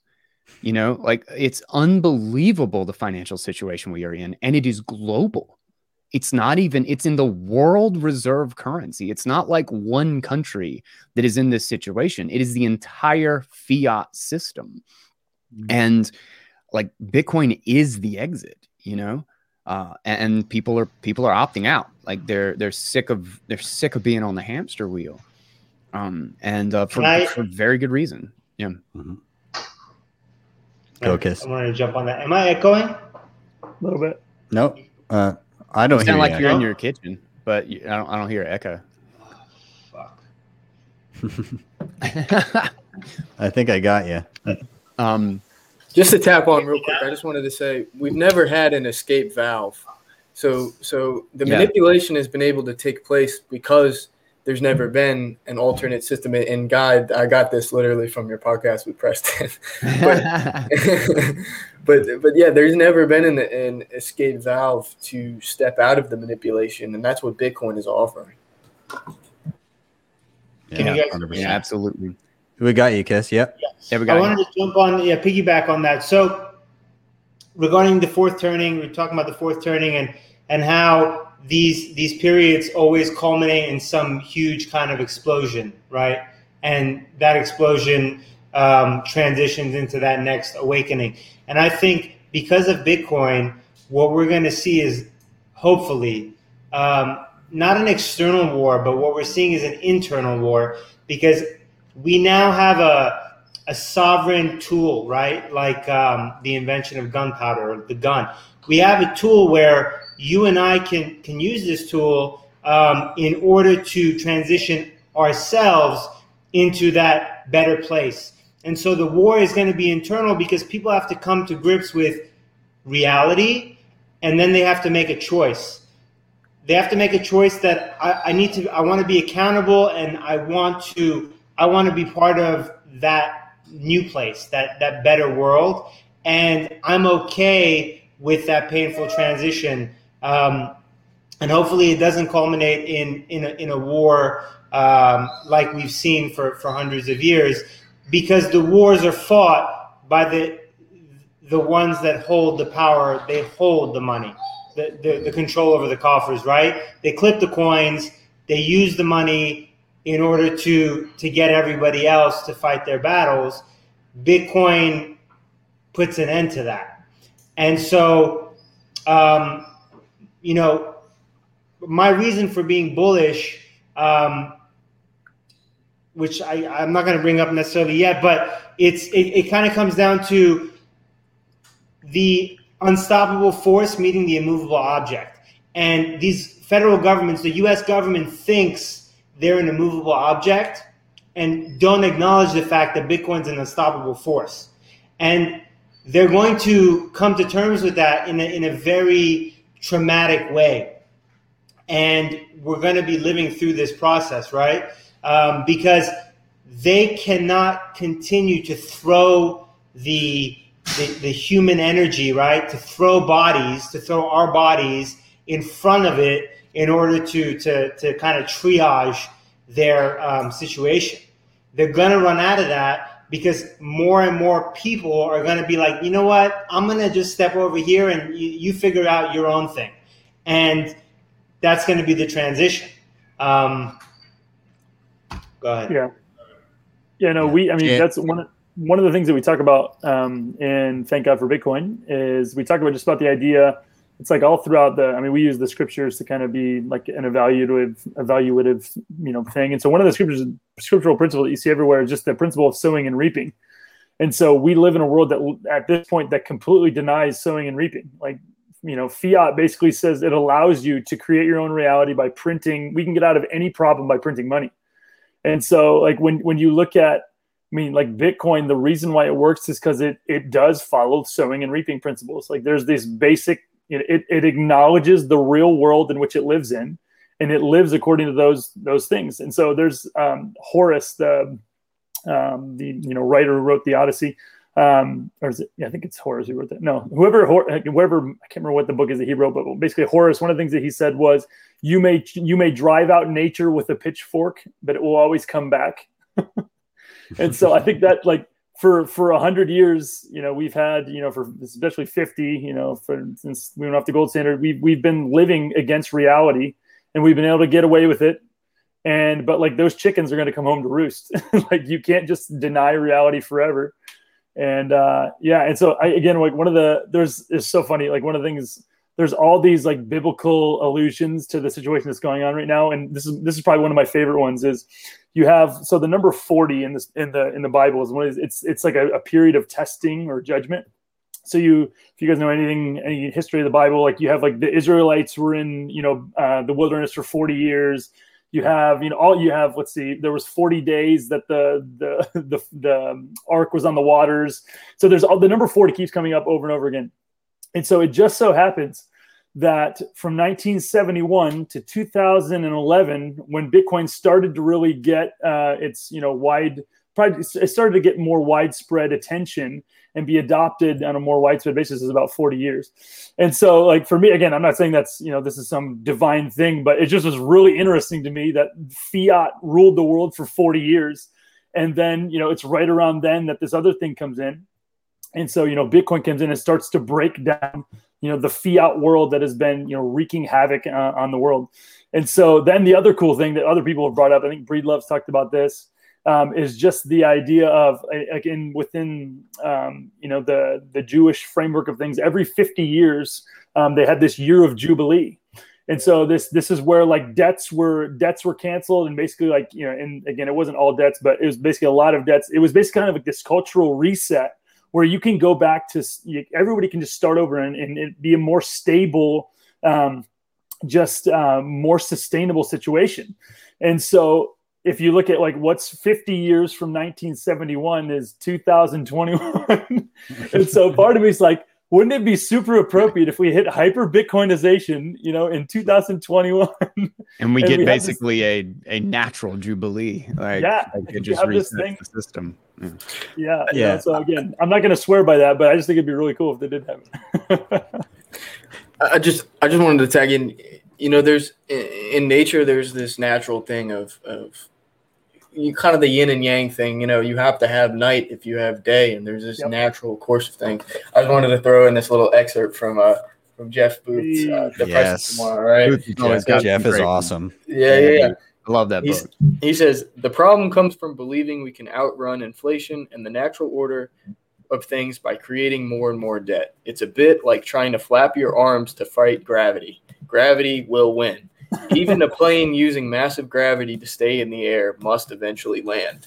So like that goes completely with with that whole you know there's a natural flow of things and you can try to fight against it as long as you want but it, eventually nature will work itself out and you you can't out outdo the natural order and flow of the way that things are. Yeah. And i like in that in that concept too is that the very attempt of government trying to manipulate it is the thing that makes them fail right yep. like it's yep. it's the very it's the pretense of knowledge concept of hayek is that yep. like they are assuming that they can put on reality what they want it to be rather than accept what reality is yeah. um you know and the the analogy i like to use is that the the attempt to cook the books in order to reshape reality is akin to thinking that you can you you can fix you can break the gauge and just like hold it at level in your airplane and that means that your airplane is flying straight when your airplane is actually going down. Is it like you can pretend and you can make the gauge screw up for a long time and maybe your plane's really high in the air so it takes you a good couple hours before you actually land and you know hit the mountain. But at the end of the day like your plane is going down and you're trying to hold the altimeter so that nobody knows that that's what's happening. Um and so their very attempt to try to mess with the gauge it's like trying to say, you know, you know, we caught two fish today, but we're going to write down on this piece of, piece of paper that it was three, and we're going to all we're all going to plan as if we have three meals, and and that's what they're doing. They're just lying. They're just lying about reality, and yeah. the very nature of a lie has consequences. That's what yep. makes it false. Yeah, you know. Mm-hmm. Um, uh, but uh, I, I realized we just kind of like we went way down this stream. If y'all still want to hear why I'm bullish, it has nothing to do with this, even, even though it's all of these reasons. Um, this is so bullish already. I was like, yeah. oh my god! Um, all right, yes. But uh, my reason for being bullish right now, particularly the last couple of days, I'm going to see if I can get close to the camera. See these notifications? Yeah. This is yeah. these are my Sphinx Lightning. notifications. Yes. Oh, the people streaming sats to my podcast. Ah. It's just That's on and on. Oh, cool. That's awesome. And and they're in like they're in like groups. Like they'll be like it'll be like blank for like an hour or two, and then I'll get like another like 80 notifications. and uh wow. and it's just like like one of them like and I can see too because there's like a, a couple of people like it's like nine sats, 43 sats, uh 22 sats, like you know, just various because they're all just donating, right? Mm-hmm. And like just like even think the, the the small ones, like nine sats. It's like that's like half a penny. So like on an hour and a half podcast, that's like 50 cent. And yeah. like somebody somebody's just paying paying that over lightning constantly. Yeah. And like my every single week. I mean, I shit every time I'm on BT se- session se- show, I'm I, am i am talking about bright lightning. Lightning is the reason I'm bullish always, apparently. Um, but it's literally because every single time I come back on, I'm using it in a new way, or it's it, it's become more reliable, or I have like three new wallets that are awesome. Breeze just implemented podcast too, so yes. you can now do this with Breeze, Breeze and Sphinx, and it's just it's absolutely awesome what you can do with this. And if anybody hasn't listened to Paul um, on uh, TFTC, oh my God, if you want to, if you just want to get like irresponsibly bullish, that's the one to listen to right now. Um, and then at the exact same time, I I, I uh, liken it to or, or uh, attribute it to possibly the it's probably a combination of things, but the fact that Node software is improving substantially, it's becoming a whole lot easier to actually set up. Umbrel is incredibly user friendly.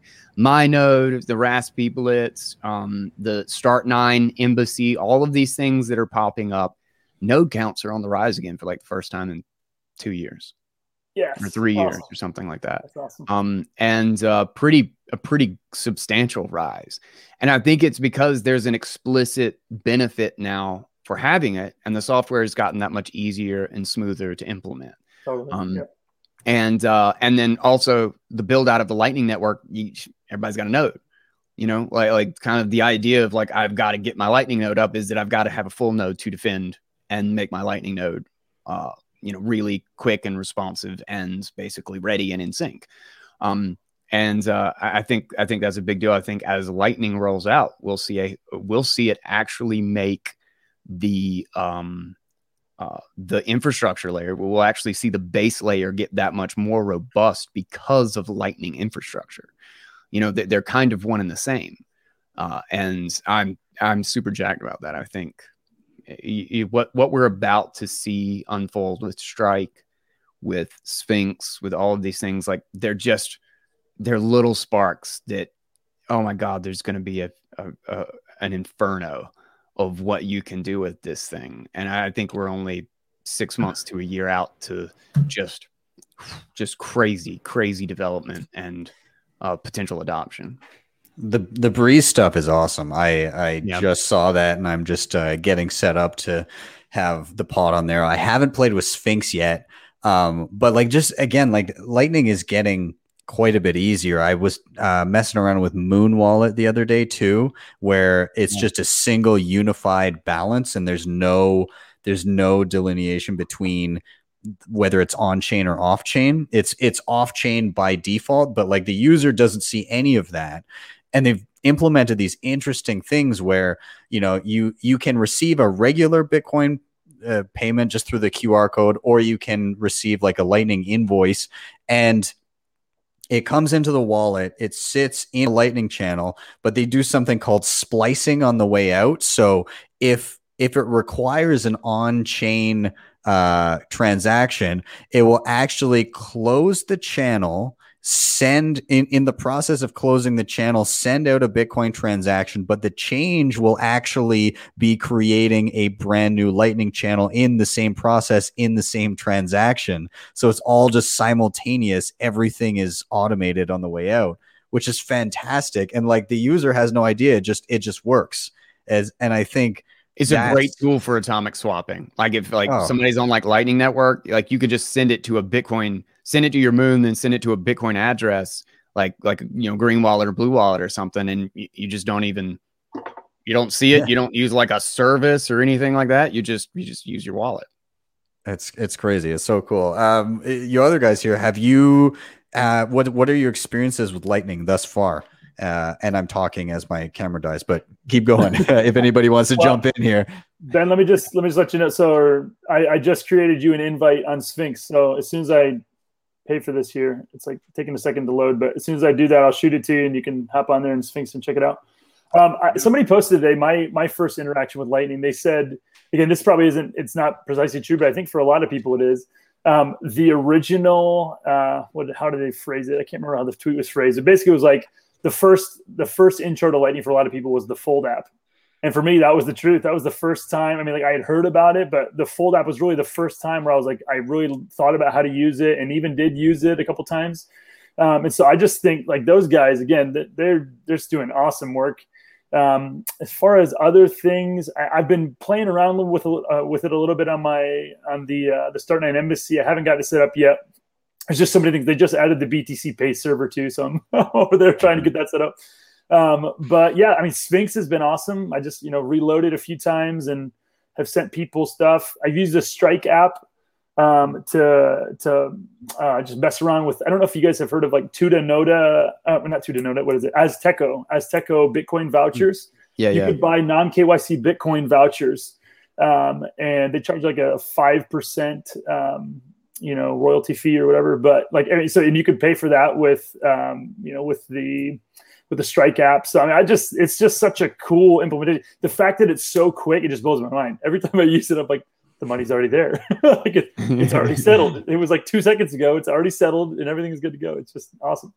That's so. awesome. Kiss, have you have you dove into Lightning? What have you played with yet? Yeah, I mean, I've been running my node for for the last year, and I barely I barely do anything with it. I, I started playing with Sphinx a couple months ago. I haven't uh, opened the app in a little while, but it's um it's it's amazing how much easier it's gotten. And once you know, once devs kind of automate the channel management and stuff and liquidity, that you know the the users needs to be part of that now. And when that's automated away, I mean, with things like Sphinx, uh, Strike is amazing. You know, I use Strike to, to stack Sats. I just send I send it straight into my Samurai wallet or into J- Join Market, and it's so fast. I mean, I even recommend you know to to, to noobs just get Strike. Um, because it's so easy. Unfortunately, there's a limit, a weekly limit on it, but it's it's so easy to, to use. Um, so it's it's really exciting. Marty Bent um, on RHR a couple days ago.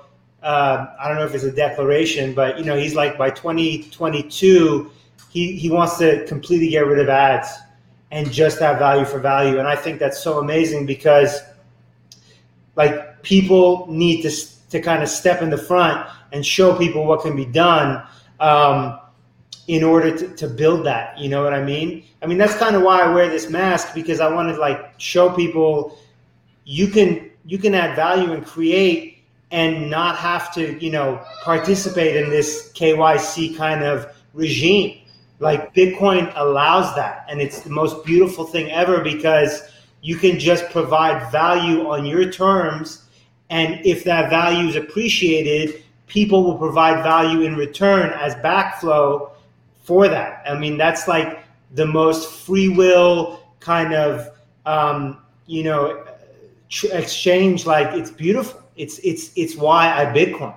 You know, it's like the most beautiful thing, and um, it's it's awesome. Yeah, so I'm, I I love it. I love it, and I think we're only about six months or a year away to where it explodes. I think Sphinx and this like automated kind of like the the the uh, programmable channel management stuff like that, and you know there'll be it'll be a huge inflow. I mean, it'll be massive. Yeah. Yeah, there's a uh, uh, on that point actually, which is so cool about the whole podcasting 2.0 thing. The fact that this is just you just have your key send, like you just have your lightning address essentially in the RSS feed, right? Um, but the really fascinating idea or the really fascinating kind of like fundamental way that it works is that you can split payments automatically just in the feed.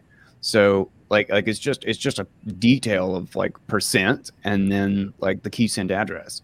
So uh, what and what uh, uh, Adam when I was talking with Adam on the show, um, what he talked about is that like you could have like the people doing your artwork, um, like automatically have like they put their key send and it's like five percent of whatever the episode is that they did the artwork for just automatically goes to them. There's no middleman, there's no payment processor, there's no splitting it. Like it just 5% goes to them, 95% goes to the, the episode creator.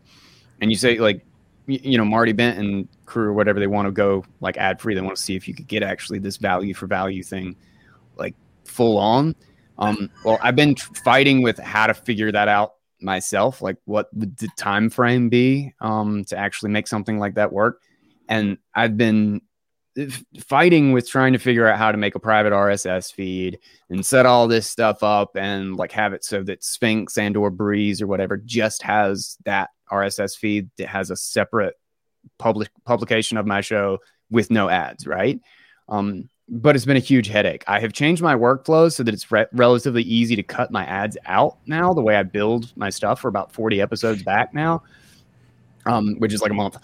but uh, um, but uh, I haven't been I haven't figured out like the technicals of it. And then it just struck me like two days ago that I was like, rather than a trying to figure out all the work myself, or b trying to hire somebody else to do it, why don't I offer to somebody that I'll split the the the sats with automatically like just in the feed with somebody who could work out all the publishing side of it um and so just through the through the idea and the audio knots and we might have some uh, like somebody who was working in broadcasting she was like oh i'd love to take a hand at it and just split sats with you or whatever.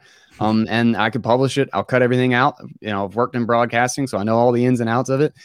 And so like i might actually be able to get it done without having to do any work. And like if it if it provides that value, people like the ad free version. And I got something to show on the show. I gotta be like, guys, go do the ad free version. It's like 50 cent an episode, right? Do nine sats. Like, Yeah. Yeah. what is that? The other, Sign up and the other strike. thing, it's so incredible. The other thing, like Marty, Marty and NVK were in the in the thing talking about, or in, in Sphinx talking about, they're like, we can do clubhouse in here. Like we Yeah, could do clubhouse style rooms in here. We could do. I mean, they did. They hopped on like a, a just like an audio call. Like whoever was in there that wanted to, they just hopped on. They said, I mean, Paul was just basically saying you can customize within Sphinx. You can customize this and add anything you want to. Um, you know, just depending on what your needs are. Like I, in the uh, yeah, in the Tales from the Crypt little thing, I just made like a couple. I hopped in um, Looka.com and made a couple logos or made us a couple things. Just like I mean, just little um, like I made one that was like Clark Moody is my homeboy or something like that. And just like threw it up in there and you know put you know 200 sats on it and somebody bought it. You know, and so like it's just stuff like that. You can just find you create things and just throw them in there, and then you know they're if they add value to people, they you know people are gonna add. It. It's, I just it's just incredible. If you're a creative person, I mean, I'm sitting there, I'm like, man, okay, uh, what can I do to be creative and add, bad, add value to people? I mean, I can just imagine people if you're if you're. I was thinking through. I mean, like somebody like Breedlove, you know, who's putting out popping out articles. I mean, he I'll, I'll show his little thing he's got this uh, telegram group um, where he's he's helping he's starting to write his uh, next book and you can pay like i think it's like three dollars a month to be in this telegram group and he gives you like advanced things but i was just sitting there i was thinking for his benefit i'm like man he just needs to get a sphinx chat throw this in there and then he can be monetizing the development of the book in addition to you know just the you know getting feedback from people so it's just such a cool the possibilities are just so interesting um, yeah, I just love the the idea of like no rent seeking. You know, it, it just if, if somebody's adding value and you want to, again, like that nobody's forcing you to, to pay a certain amount, but like if you want to, you know, as you have a you know the ability to do so, being willing to pay a little bit more, it's just such a cool model.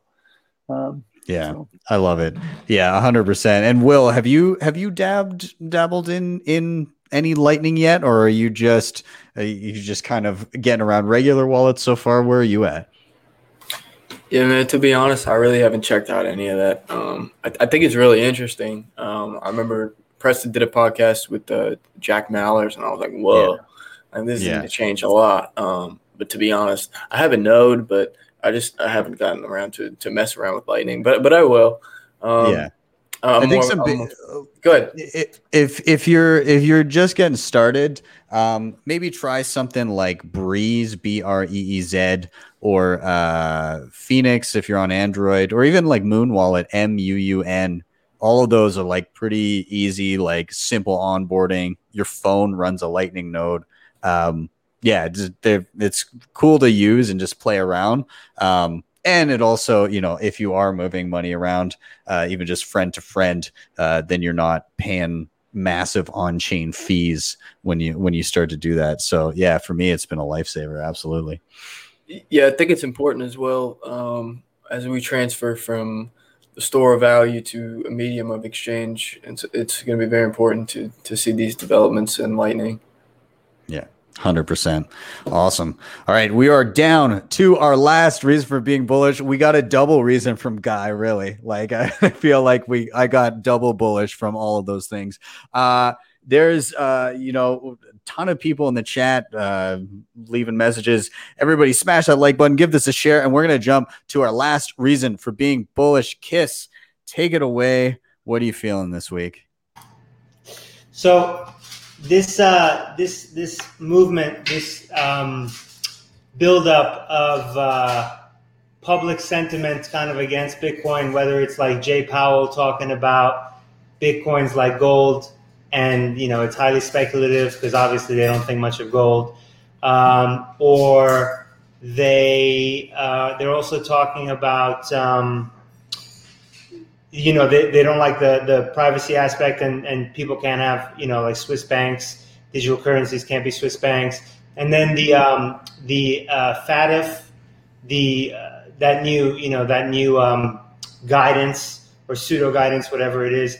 So all this stuff building up you have this all this energy fud and and you know kind of uh, bitcoin being um, being this like evil energy, you know, killing the climate, killing planet Earth. We're seeing it, right? We're seeing as market cap goes up, as NGU technology continues to, to, to work, we're seeing it kind of the, the the hate and the frustration with that you know people have that don't understand where it's coming from being channeled directed you know toward bitcoin and this makes me very bullish because i've always felt like we have to get to that point where they fight you know? Whether it's you know these the sovereigns the central banks.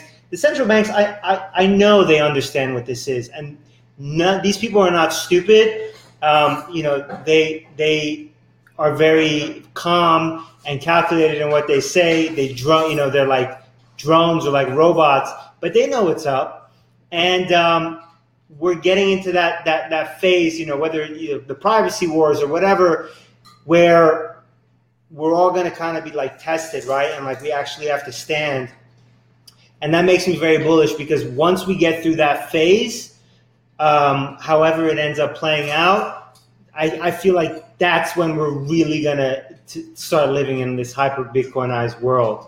And all this, you know, citadels and and you know this this kind of utopia, and I'm using that word very loosely. Please, you know, don't run with that word, whatever you want to call it. Um, that's where we're going to see that out picture, and you know, but we have to get through this phase where this idea that the central bank is omnipotent and can rule this our planet, like like that that that that emperor having you know that that idea that that deification of them needs to die. They need to die. Um, now that doesn't mean fiat money collapses, um, but it's it's just like this this perceptual filter of them being omnipotent needs to I think needs to be cleansed from the global uh, you know gestalt. Yeah, it's I I love what you're saying there, and I I mean the same same kind of stuff with, and I just see it in the chat. Somebody uh, bringing up uh, World Economic Forum and and those those types of individuals. You know, the what was the what was the tagline? The you'll own nothing and you'll be happy. Yeah. Yeah, yeah. And it's, not, it's not conspiracy. Like they're telling you exactly what they want to do, and you go back and you read stuff like um, um, uh, the month, the Jekyll Island book, whatever. I can't remember the the yeah. title of it. Um, the creature from Jekyll Island, right? It's it's not like they're they're putting it in our faces now. Yeah. Everything that people have like, oh, conspiracy this, conspiracy that. People can't like that. You know, it's not organized, whatever.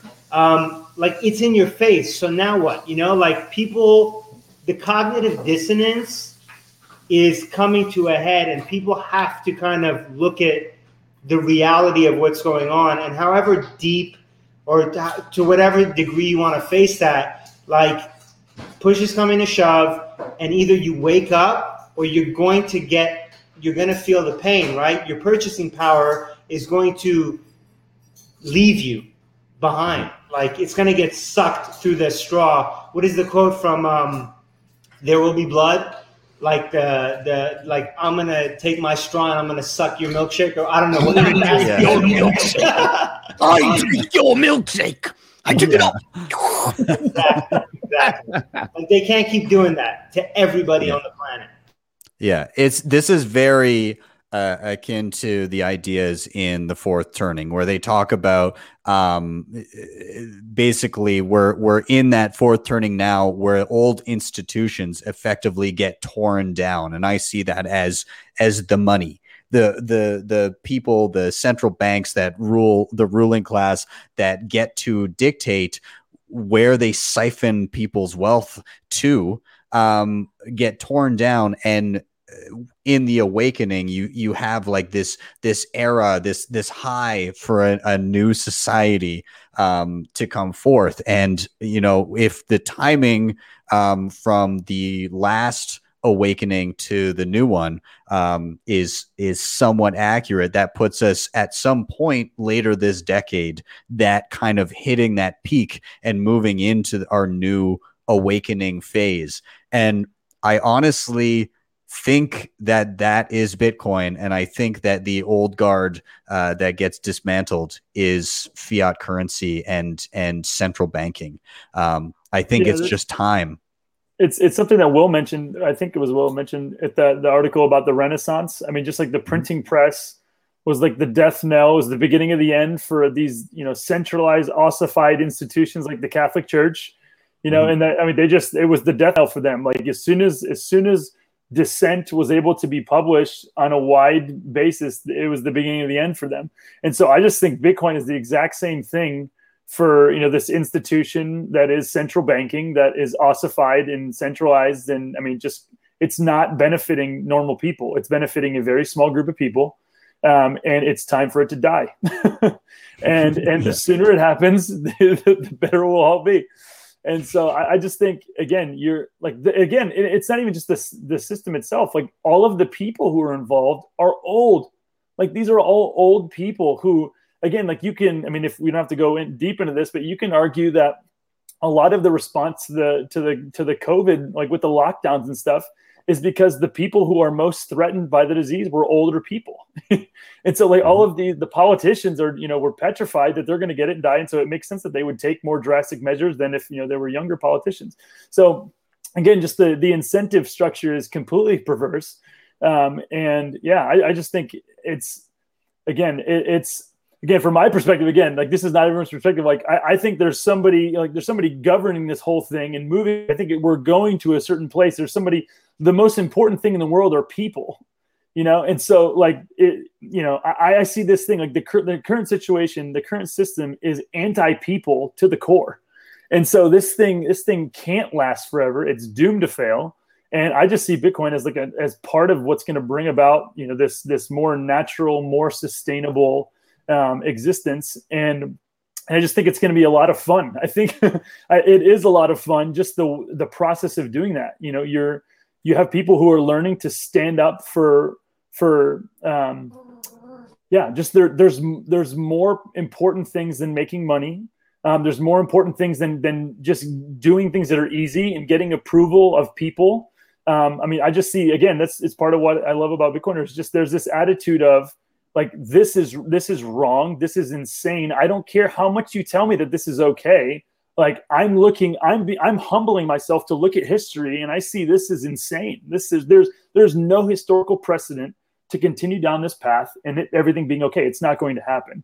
Um, and so again we have we have humility and reality on our side. And so we can go triumphantly you know down the road and, and look all of these you know big central bankers in their faces who look all impressive uh, but who are just full of hot air and we can just say hey like you're going to lose either when you you know die or or when these when this system comes crashing down so i just think we can have a lot of confidence in that you know in those those things so Yeah, yeah, absolutely. Um, I, I want to get uh, Will's Will's uh, take on this on the the I guess Kiss's.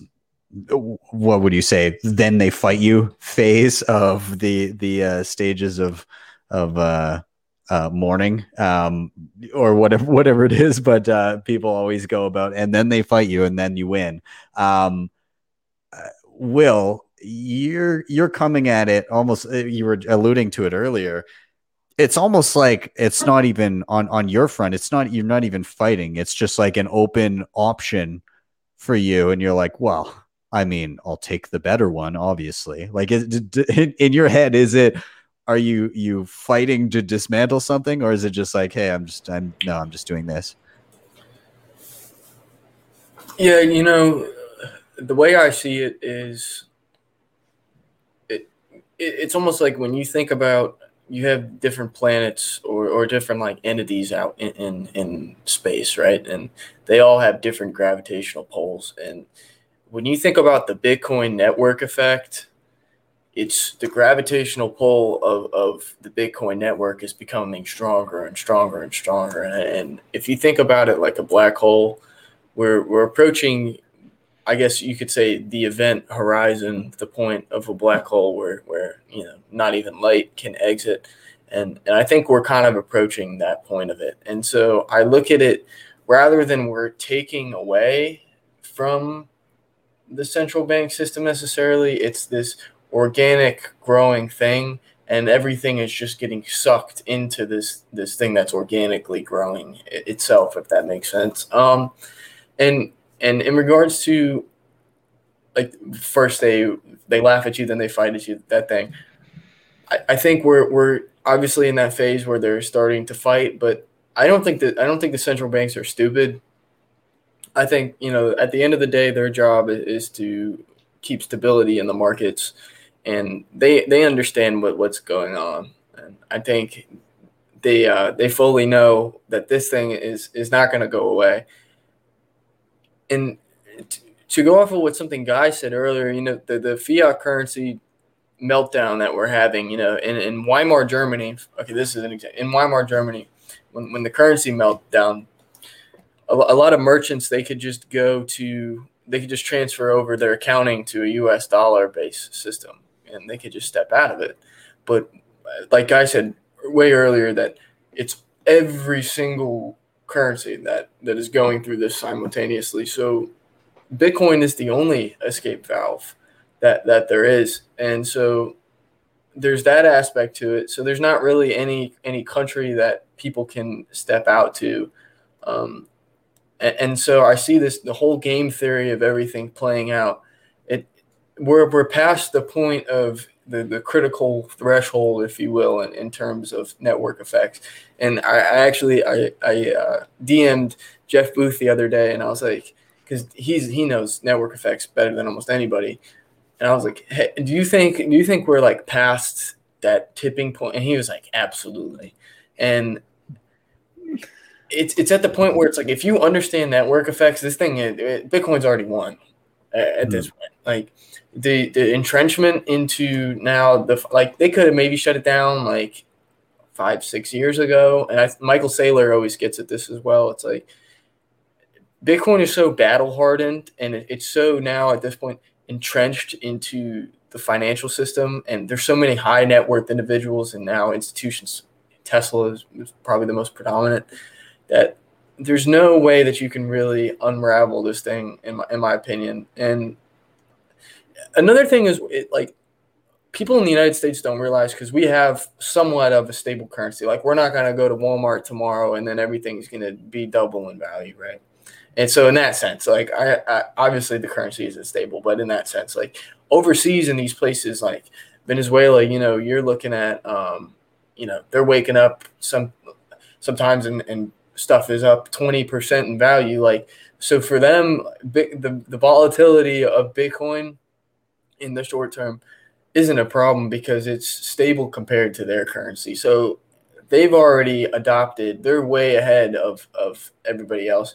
And so it's like, let's say the United States comes out tomorrow and says, okay, where they're putting in some kind of law to, to ban Bitcoin or whatever you want to call it. I don't really think there's any law that you could ban Bitcoin, but let's just say that they try to do something like that. They say they're going to throw everybody in jail. It really doesn't matter because it's it's global. So there's all these other places in the world, and all I mean, honestly, all it takes is one central bank to step in and say, "Hey, we're taking a five percent position in this thing," and then it's it's all over at that point. It's over. It just takes it immediately becomes a race. yeah, ex- race. exactly, yeah. exactly. And Yeah, uh, on the I- point of volatility, sorry, I just there's this great quote that I love by uh, Timur Azari. Um, he uh, wrote a piece on Bitcoin Magazine about what was going on in Lebanon, and uh, his his little headline, like halfway down the uh, article or whatever, was a volatile currency for volatile times. And he was talking about how like the instability of the fiat system, the the quote unquote price volatility volatility of Bitcoin is actually preferable to the systemic risk that has grown so great in the only alternative, you know. Um, uh, but I just I just thought that was a great quote, and I wanted to add that. It's, it's love also if if you're gonna mention the volatility, it's like you're mentioning night without mentioning day, right? Like people Yeah. like to throw in Yeah. a Bitcoin's volatile. Yeah, you're getting 200 percent risk adjusted returns every year. Like, what do you mean? I doubled my money and then lost twenty percent of it. I'm so upset. it's the worst argument. That that that is. I mean, in my opinion, that's worse than the government's gonna ban it argument. And Yeah, yeah. all the- I mean, that one's just. Yeah, talking talking about the thing as far as like if you know when one of these banks takes a five percent position, it's hilarious you say that guy because literally I was I was driving home to get you know to hop on this call and I, I hopped in Clubhouse and as I'm in there I'm in British British British Hodl's room and some this an SVP of Morgan Stanley hops in there and they bring him up on stage and they start just asking him questions about Morgan Stanley and Bitcoin and so basically he just starts bragging about how like how bullish Morgan Stanley is and about how they have all these they have like 5 trillion under management and how they're I mean just all they have so many customers who are reaching out. And so like I mean they're everyone just like started getting I mean the, the fervor of the room was like starting to just rise. And It's people like, were "Oh my asking God." questions. Yeah, seriously. Oh my god, I'm so bullish. so, so Oh. Like asking him, you know, like, well, like how much, how much, uh, how much do you think this is going to affect Bitcoin's price, and you know, how how much, what kind of percentage, or you know, what kind of percentage of people are gonna? He's asking him all these questions, and the guy was basically like, I gotta go, and it was like somebody, it was like somebody heard him talking and was like, no, get out of here, like you can't use numbers, you know, and so I mean, just but I mean, just that kind of thing. If you're talking. I mean, like they were talking about there. There's like for them, I think they capped it at like two percent. Like you could, your customers, their customers can only put like up to two percent of their net worth into Bitcoin. But then somebody else said like as soon as as soon as an ETF comes out, then like those caps go out the window, and then you're throwing you know like five ten percent in there, and five five or ten percent of five trillion is you know humongous numbers, and it's just mind blowing the scale and how how quickly things move. You know once you get that level of money involved. Uh, that's I, I hadn't heard that, but that's that's awesome. I wish I would have been in that room. Damn, gotta get on Clubhouse more. As if I as if I have extra Yeah. time to spare. I was about to say, yeah, I need to waste another eight hours on Clubhouse. And, uh, yeah, I'll just I'll just follow Jim. I'll just follow Bush, and we'll be good. Oh. But guys, uh, we we ran super long. I know that you guys probably have stuff to do. I definitely do as well. So I'm going to start rounding it out here. Um, but I, guys, I had an awesome chat with you again. Always the best part of the end of my week uh, to sit down and be bullish with a bunch of awesome Bitcoiners. So I'm going to send it down the line one last time. If you guys can. Uh, maybe just drop again uh, who you are and where people can find you, whether it be like a Twitter, uh, uh, Twitter handle or like anything that you've done that people you website, anything like that, book, all of that. Uh, so, Will, take it away.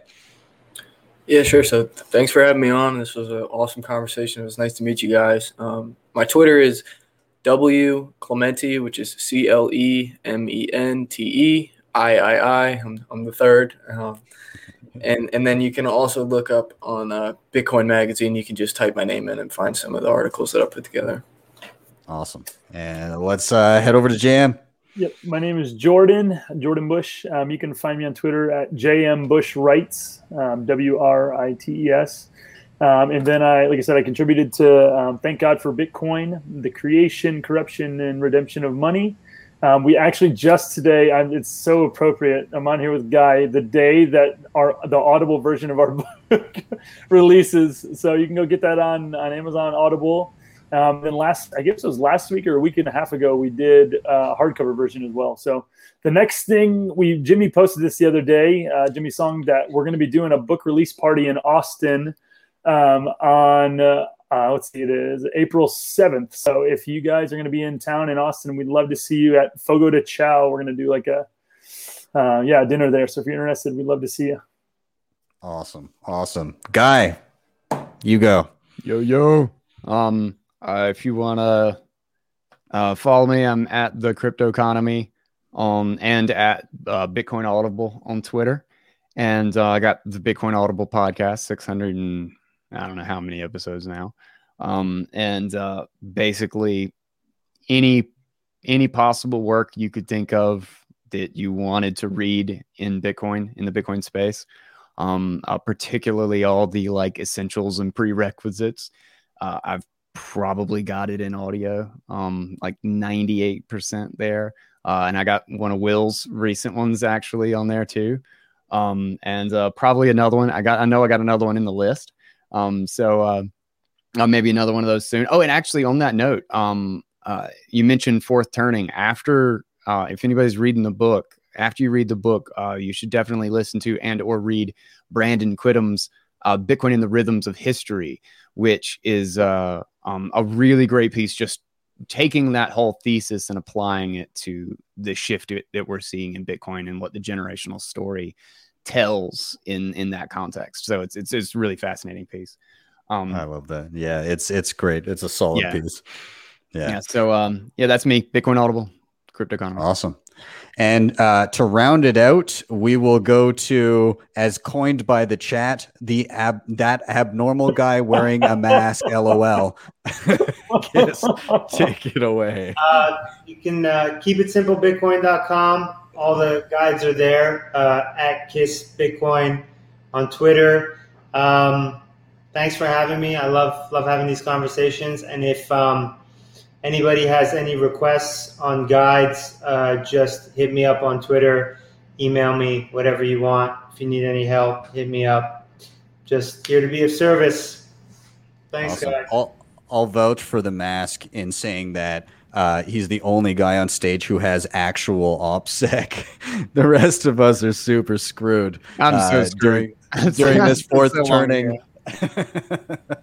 so he's he's the he's the one that's best off out of all of us. Anyways, guys, thank you so much. I'm gonna cut your audio and video, but if you want to say a quick goodbye afterwards, you can stick around. Uh, and everybody watching, thank you so much for being here again. Uh, always the best part of my Friday, but please do hit like, subscribe, and share. All of those things help get this content out to even more people. Um, and I love having you here. Uh, thanks for everybody being in the chat. If you want to help with the show in another way, you can hit up the sponsors I mentioned previously down below. That was Ledn, Cobo, Bitrefill, and the guys over at privacypros.io for the Billfodl to back up your wallets. And if you really liked what you saw, we were talking all about Lightning today. Uh, you can always drop me a, a Bitcoin Lightning Network tip, or you can drop me some birthday sats if you so choose uh, at my tippin.me page. That is T I P P I N dot me slash at BTC sessions. With that, I am out. Have yourselves a wonderful day, a wonderful evening, wherever you may be. And I'll see you guys next time for your daily session.